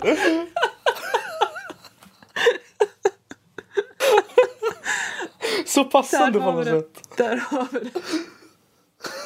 Lo- Lotta, det ska inte vara en stekpanna. Eftersom det, eftersom det är Max så skulle det vara en gitarr. Ah, it's true. Ja, Nej förresten, han skulle aldrig Mm. göra det mot ett instrument. Nej, jag vet. Så därför han skulle, så han skulle bara stå kvar i ett hörn och spela. Han skulle ta en riktigt så här stor och tung ljudmixer och bara drämma till någon med. Det skulle ju vara så lätt att besegra Lotta dock känner jag. Really? Allt man behöver ha är... Allt, allt man behöver är ju typ... en dator. Ja, just det. Och sen så öppnar man upp chassit och så Ja. börjar man så slita och dra ut alla Allt man delar. behöver göra är att hålla laptopen eller datorn framför sig. Så kommer hon inte åt den. Grabbar, jag vill varna er om att jag har gått in i någonting som antagligen var Berserker Rage. Jag kan inte lova att det här aldrig kommer hända igen. Ja, ja. Men, men Lotta, du måste ju också tänka på att jag håller i en dator. Och jag kan... Det är ett tungt objekt och jag kan använda det för att knocka dig. Så länge, hon, så, så länge hon räddar den med sitt ansikte. Ja, Okej, så vem, vem tror ni skulle vinna av oss allihopa? Av oss fyra då, Ja, eller, oss eller inte allmänt i Eh, säg, nördliv? allihop, säg alla i Eh, nördliv. låt oss säga, jag skulle säga Danny för han är så jävla envis.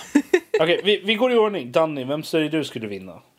Av oss fyra då, eller rent Nej, av allmänt? oss nu? alla i nördliv. Av oss alla i nördliv så skulle jag nog säga Fredrik i så fall. För Fredrik är... Han har- Det här är ingen idé. Men Fre- Fredrik är den största. Yes. Fredrik han är en väldigt stor vuxen man. Så att han har räckvidden plus han har kroppsmassan också. Han kan ta ganska mycket Han stryk. kan Fredrik sätta är ganska... sig på oss allihopa. Han kan sätta sig på en. Fre- Fredrik är gan, en, eh, ganska stark sådär och han har faktiskt barn. Så att han, han, han har tålamodet att vänta ut medan vi andra springer omkring och slåss. Han bara ja, ja, ja, slåss ni nu så jag kommer snart. Du går och lägger dig, du går till ditt rum och det, du går nu, är det ju inte så att, nu är det ju inte så att det är en all out liksom. Det är inte PVE utan det är alltså det är en turnering så du, du går ju per person liksom. Ja, han skulle, du, Fredrik skulle bara gå ut och sen kommer man liksom, sen typ sparkar man på mig. Bara, var det där, var det där värt det? Var det, var det värt?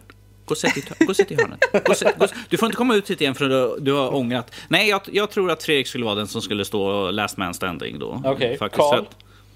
Eh, som sagt, eh, Danny han är så, han är så envis, han ska, man kommer nog aldrig dö tror jag. Han, han kommer bara Vinner av pure seghet. vinna.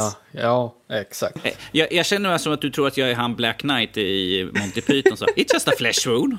I can still go. Japp. Okej, eh, Lotta. Alltså, jag, jag måste ju vara lite ego och säga antingen Fredrik eller jag själv. Beroende på hur arg jag blir. För att ärligt talat, det där med Berserker Rage. Ja, ja och det finns anledning till varför jag kan identifiera en hel del med Hulken. Men Lo- Lotta, Lotta vet du vad Fredrik gör Nej. då? Han, han, han är så stor så han kommer bara ge dig en stor björn och han bara shh, shh, shh. Ah, nu är du tyst och lugn. Okej. Alltså jag har fått uttryckliga Uh, order att aldrig använda mina benmuskler ordentligt om jag hamnar i en seriös fight. Cause, cause I would Um, break people. okej. Lo- Lotta, Lotta, det är ganska lugnt. Jag har, jag har mycket stoppningar runt magen. Så. Ja, gött. Okej.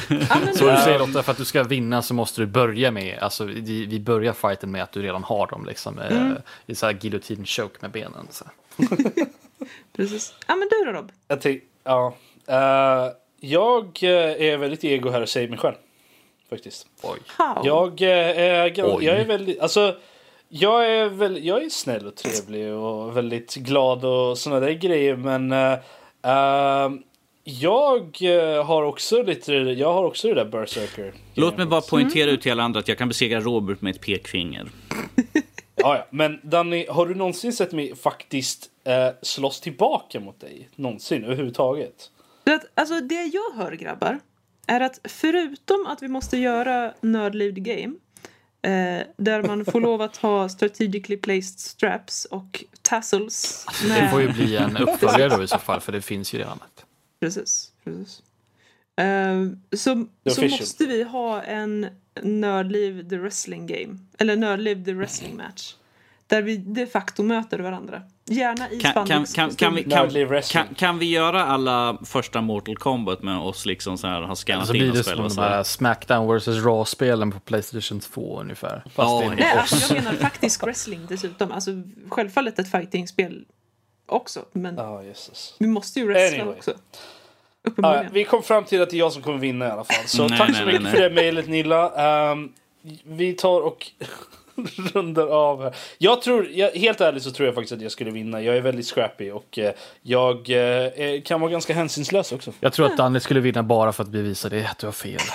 Han älskar att göra det, så att... Det är ju därför jag skulle vinna bara för att visa att Danny. Eller Så att, eh, skulle, så skulle Carl vinna för att vi alla andra tittar på honom och tycker Ja, Jag har absolut inget problem med den, denna bit att uh, spöa på Karl. Uh, Oh. Uh, Nu kommer sanningen fram här nu. sanningen kommer fram där. Ni, ni, Okej. bor ju, ni bor ju båda i Stockholm, så ni kan ju faktiskt mötas upp någon gång och ha en, liksom, en brawl-out.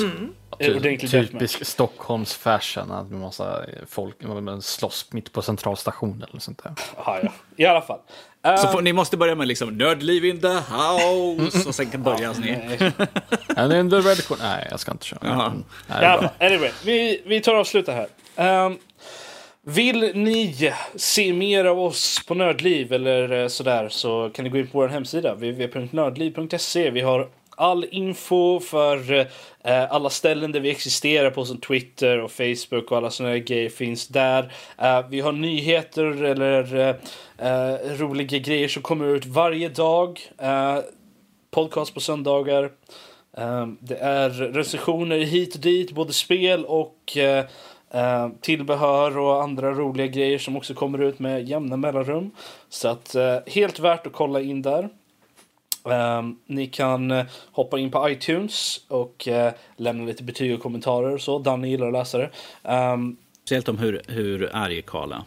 Precis. Um, och uh, ni kan kontakta oss, ni kan nå oss, skicka in mail precis som Nilla gjorde med lite roliga frågor och så där på ehm, uh, info.nordlivpodcast.se uh, eh, eller nå oss på Twitter då som är uh, nordlivpodcast.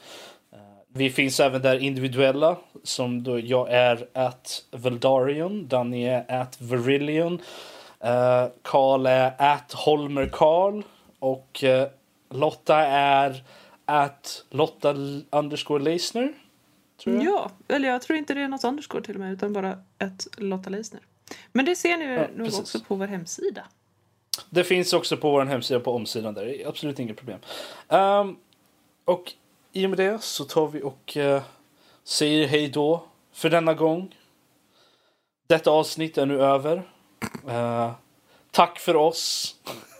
På återseende. Nej, På återseende. Vi, vem det nu är som håller i nästa vecka så eh, är det bara att dyka upp då. Gött. säg hej då allihopa. Hej då, tack för att ni lyssnade. Hej då. Ha det Toodaloo. fint. Hej. Bye!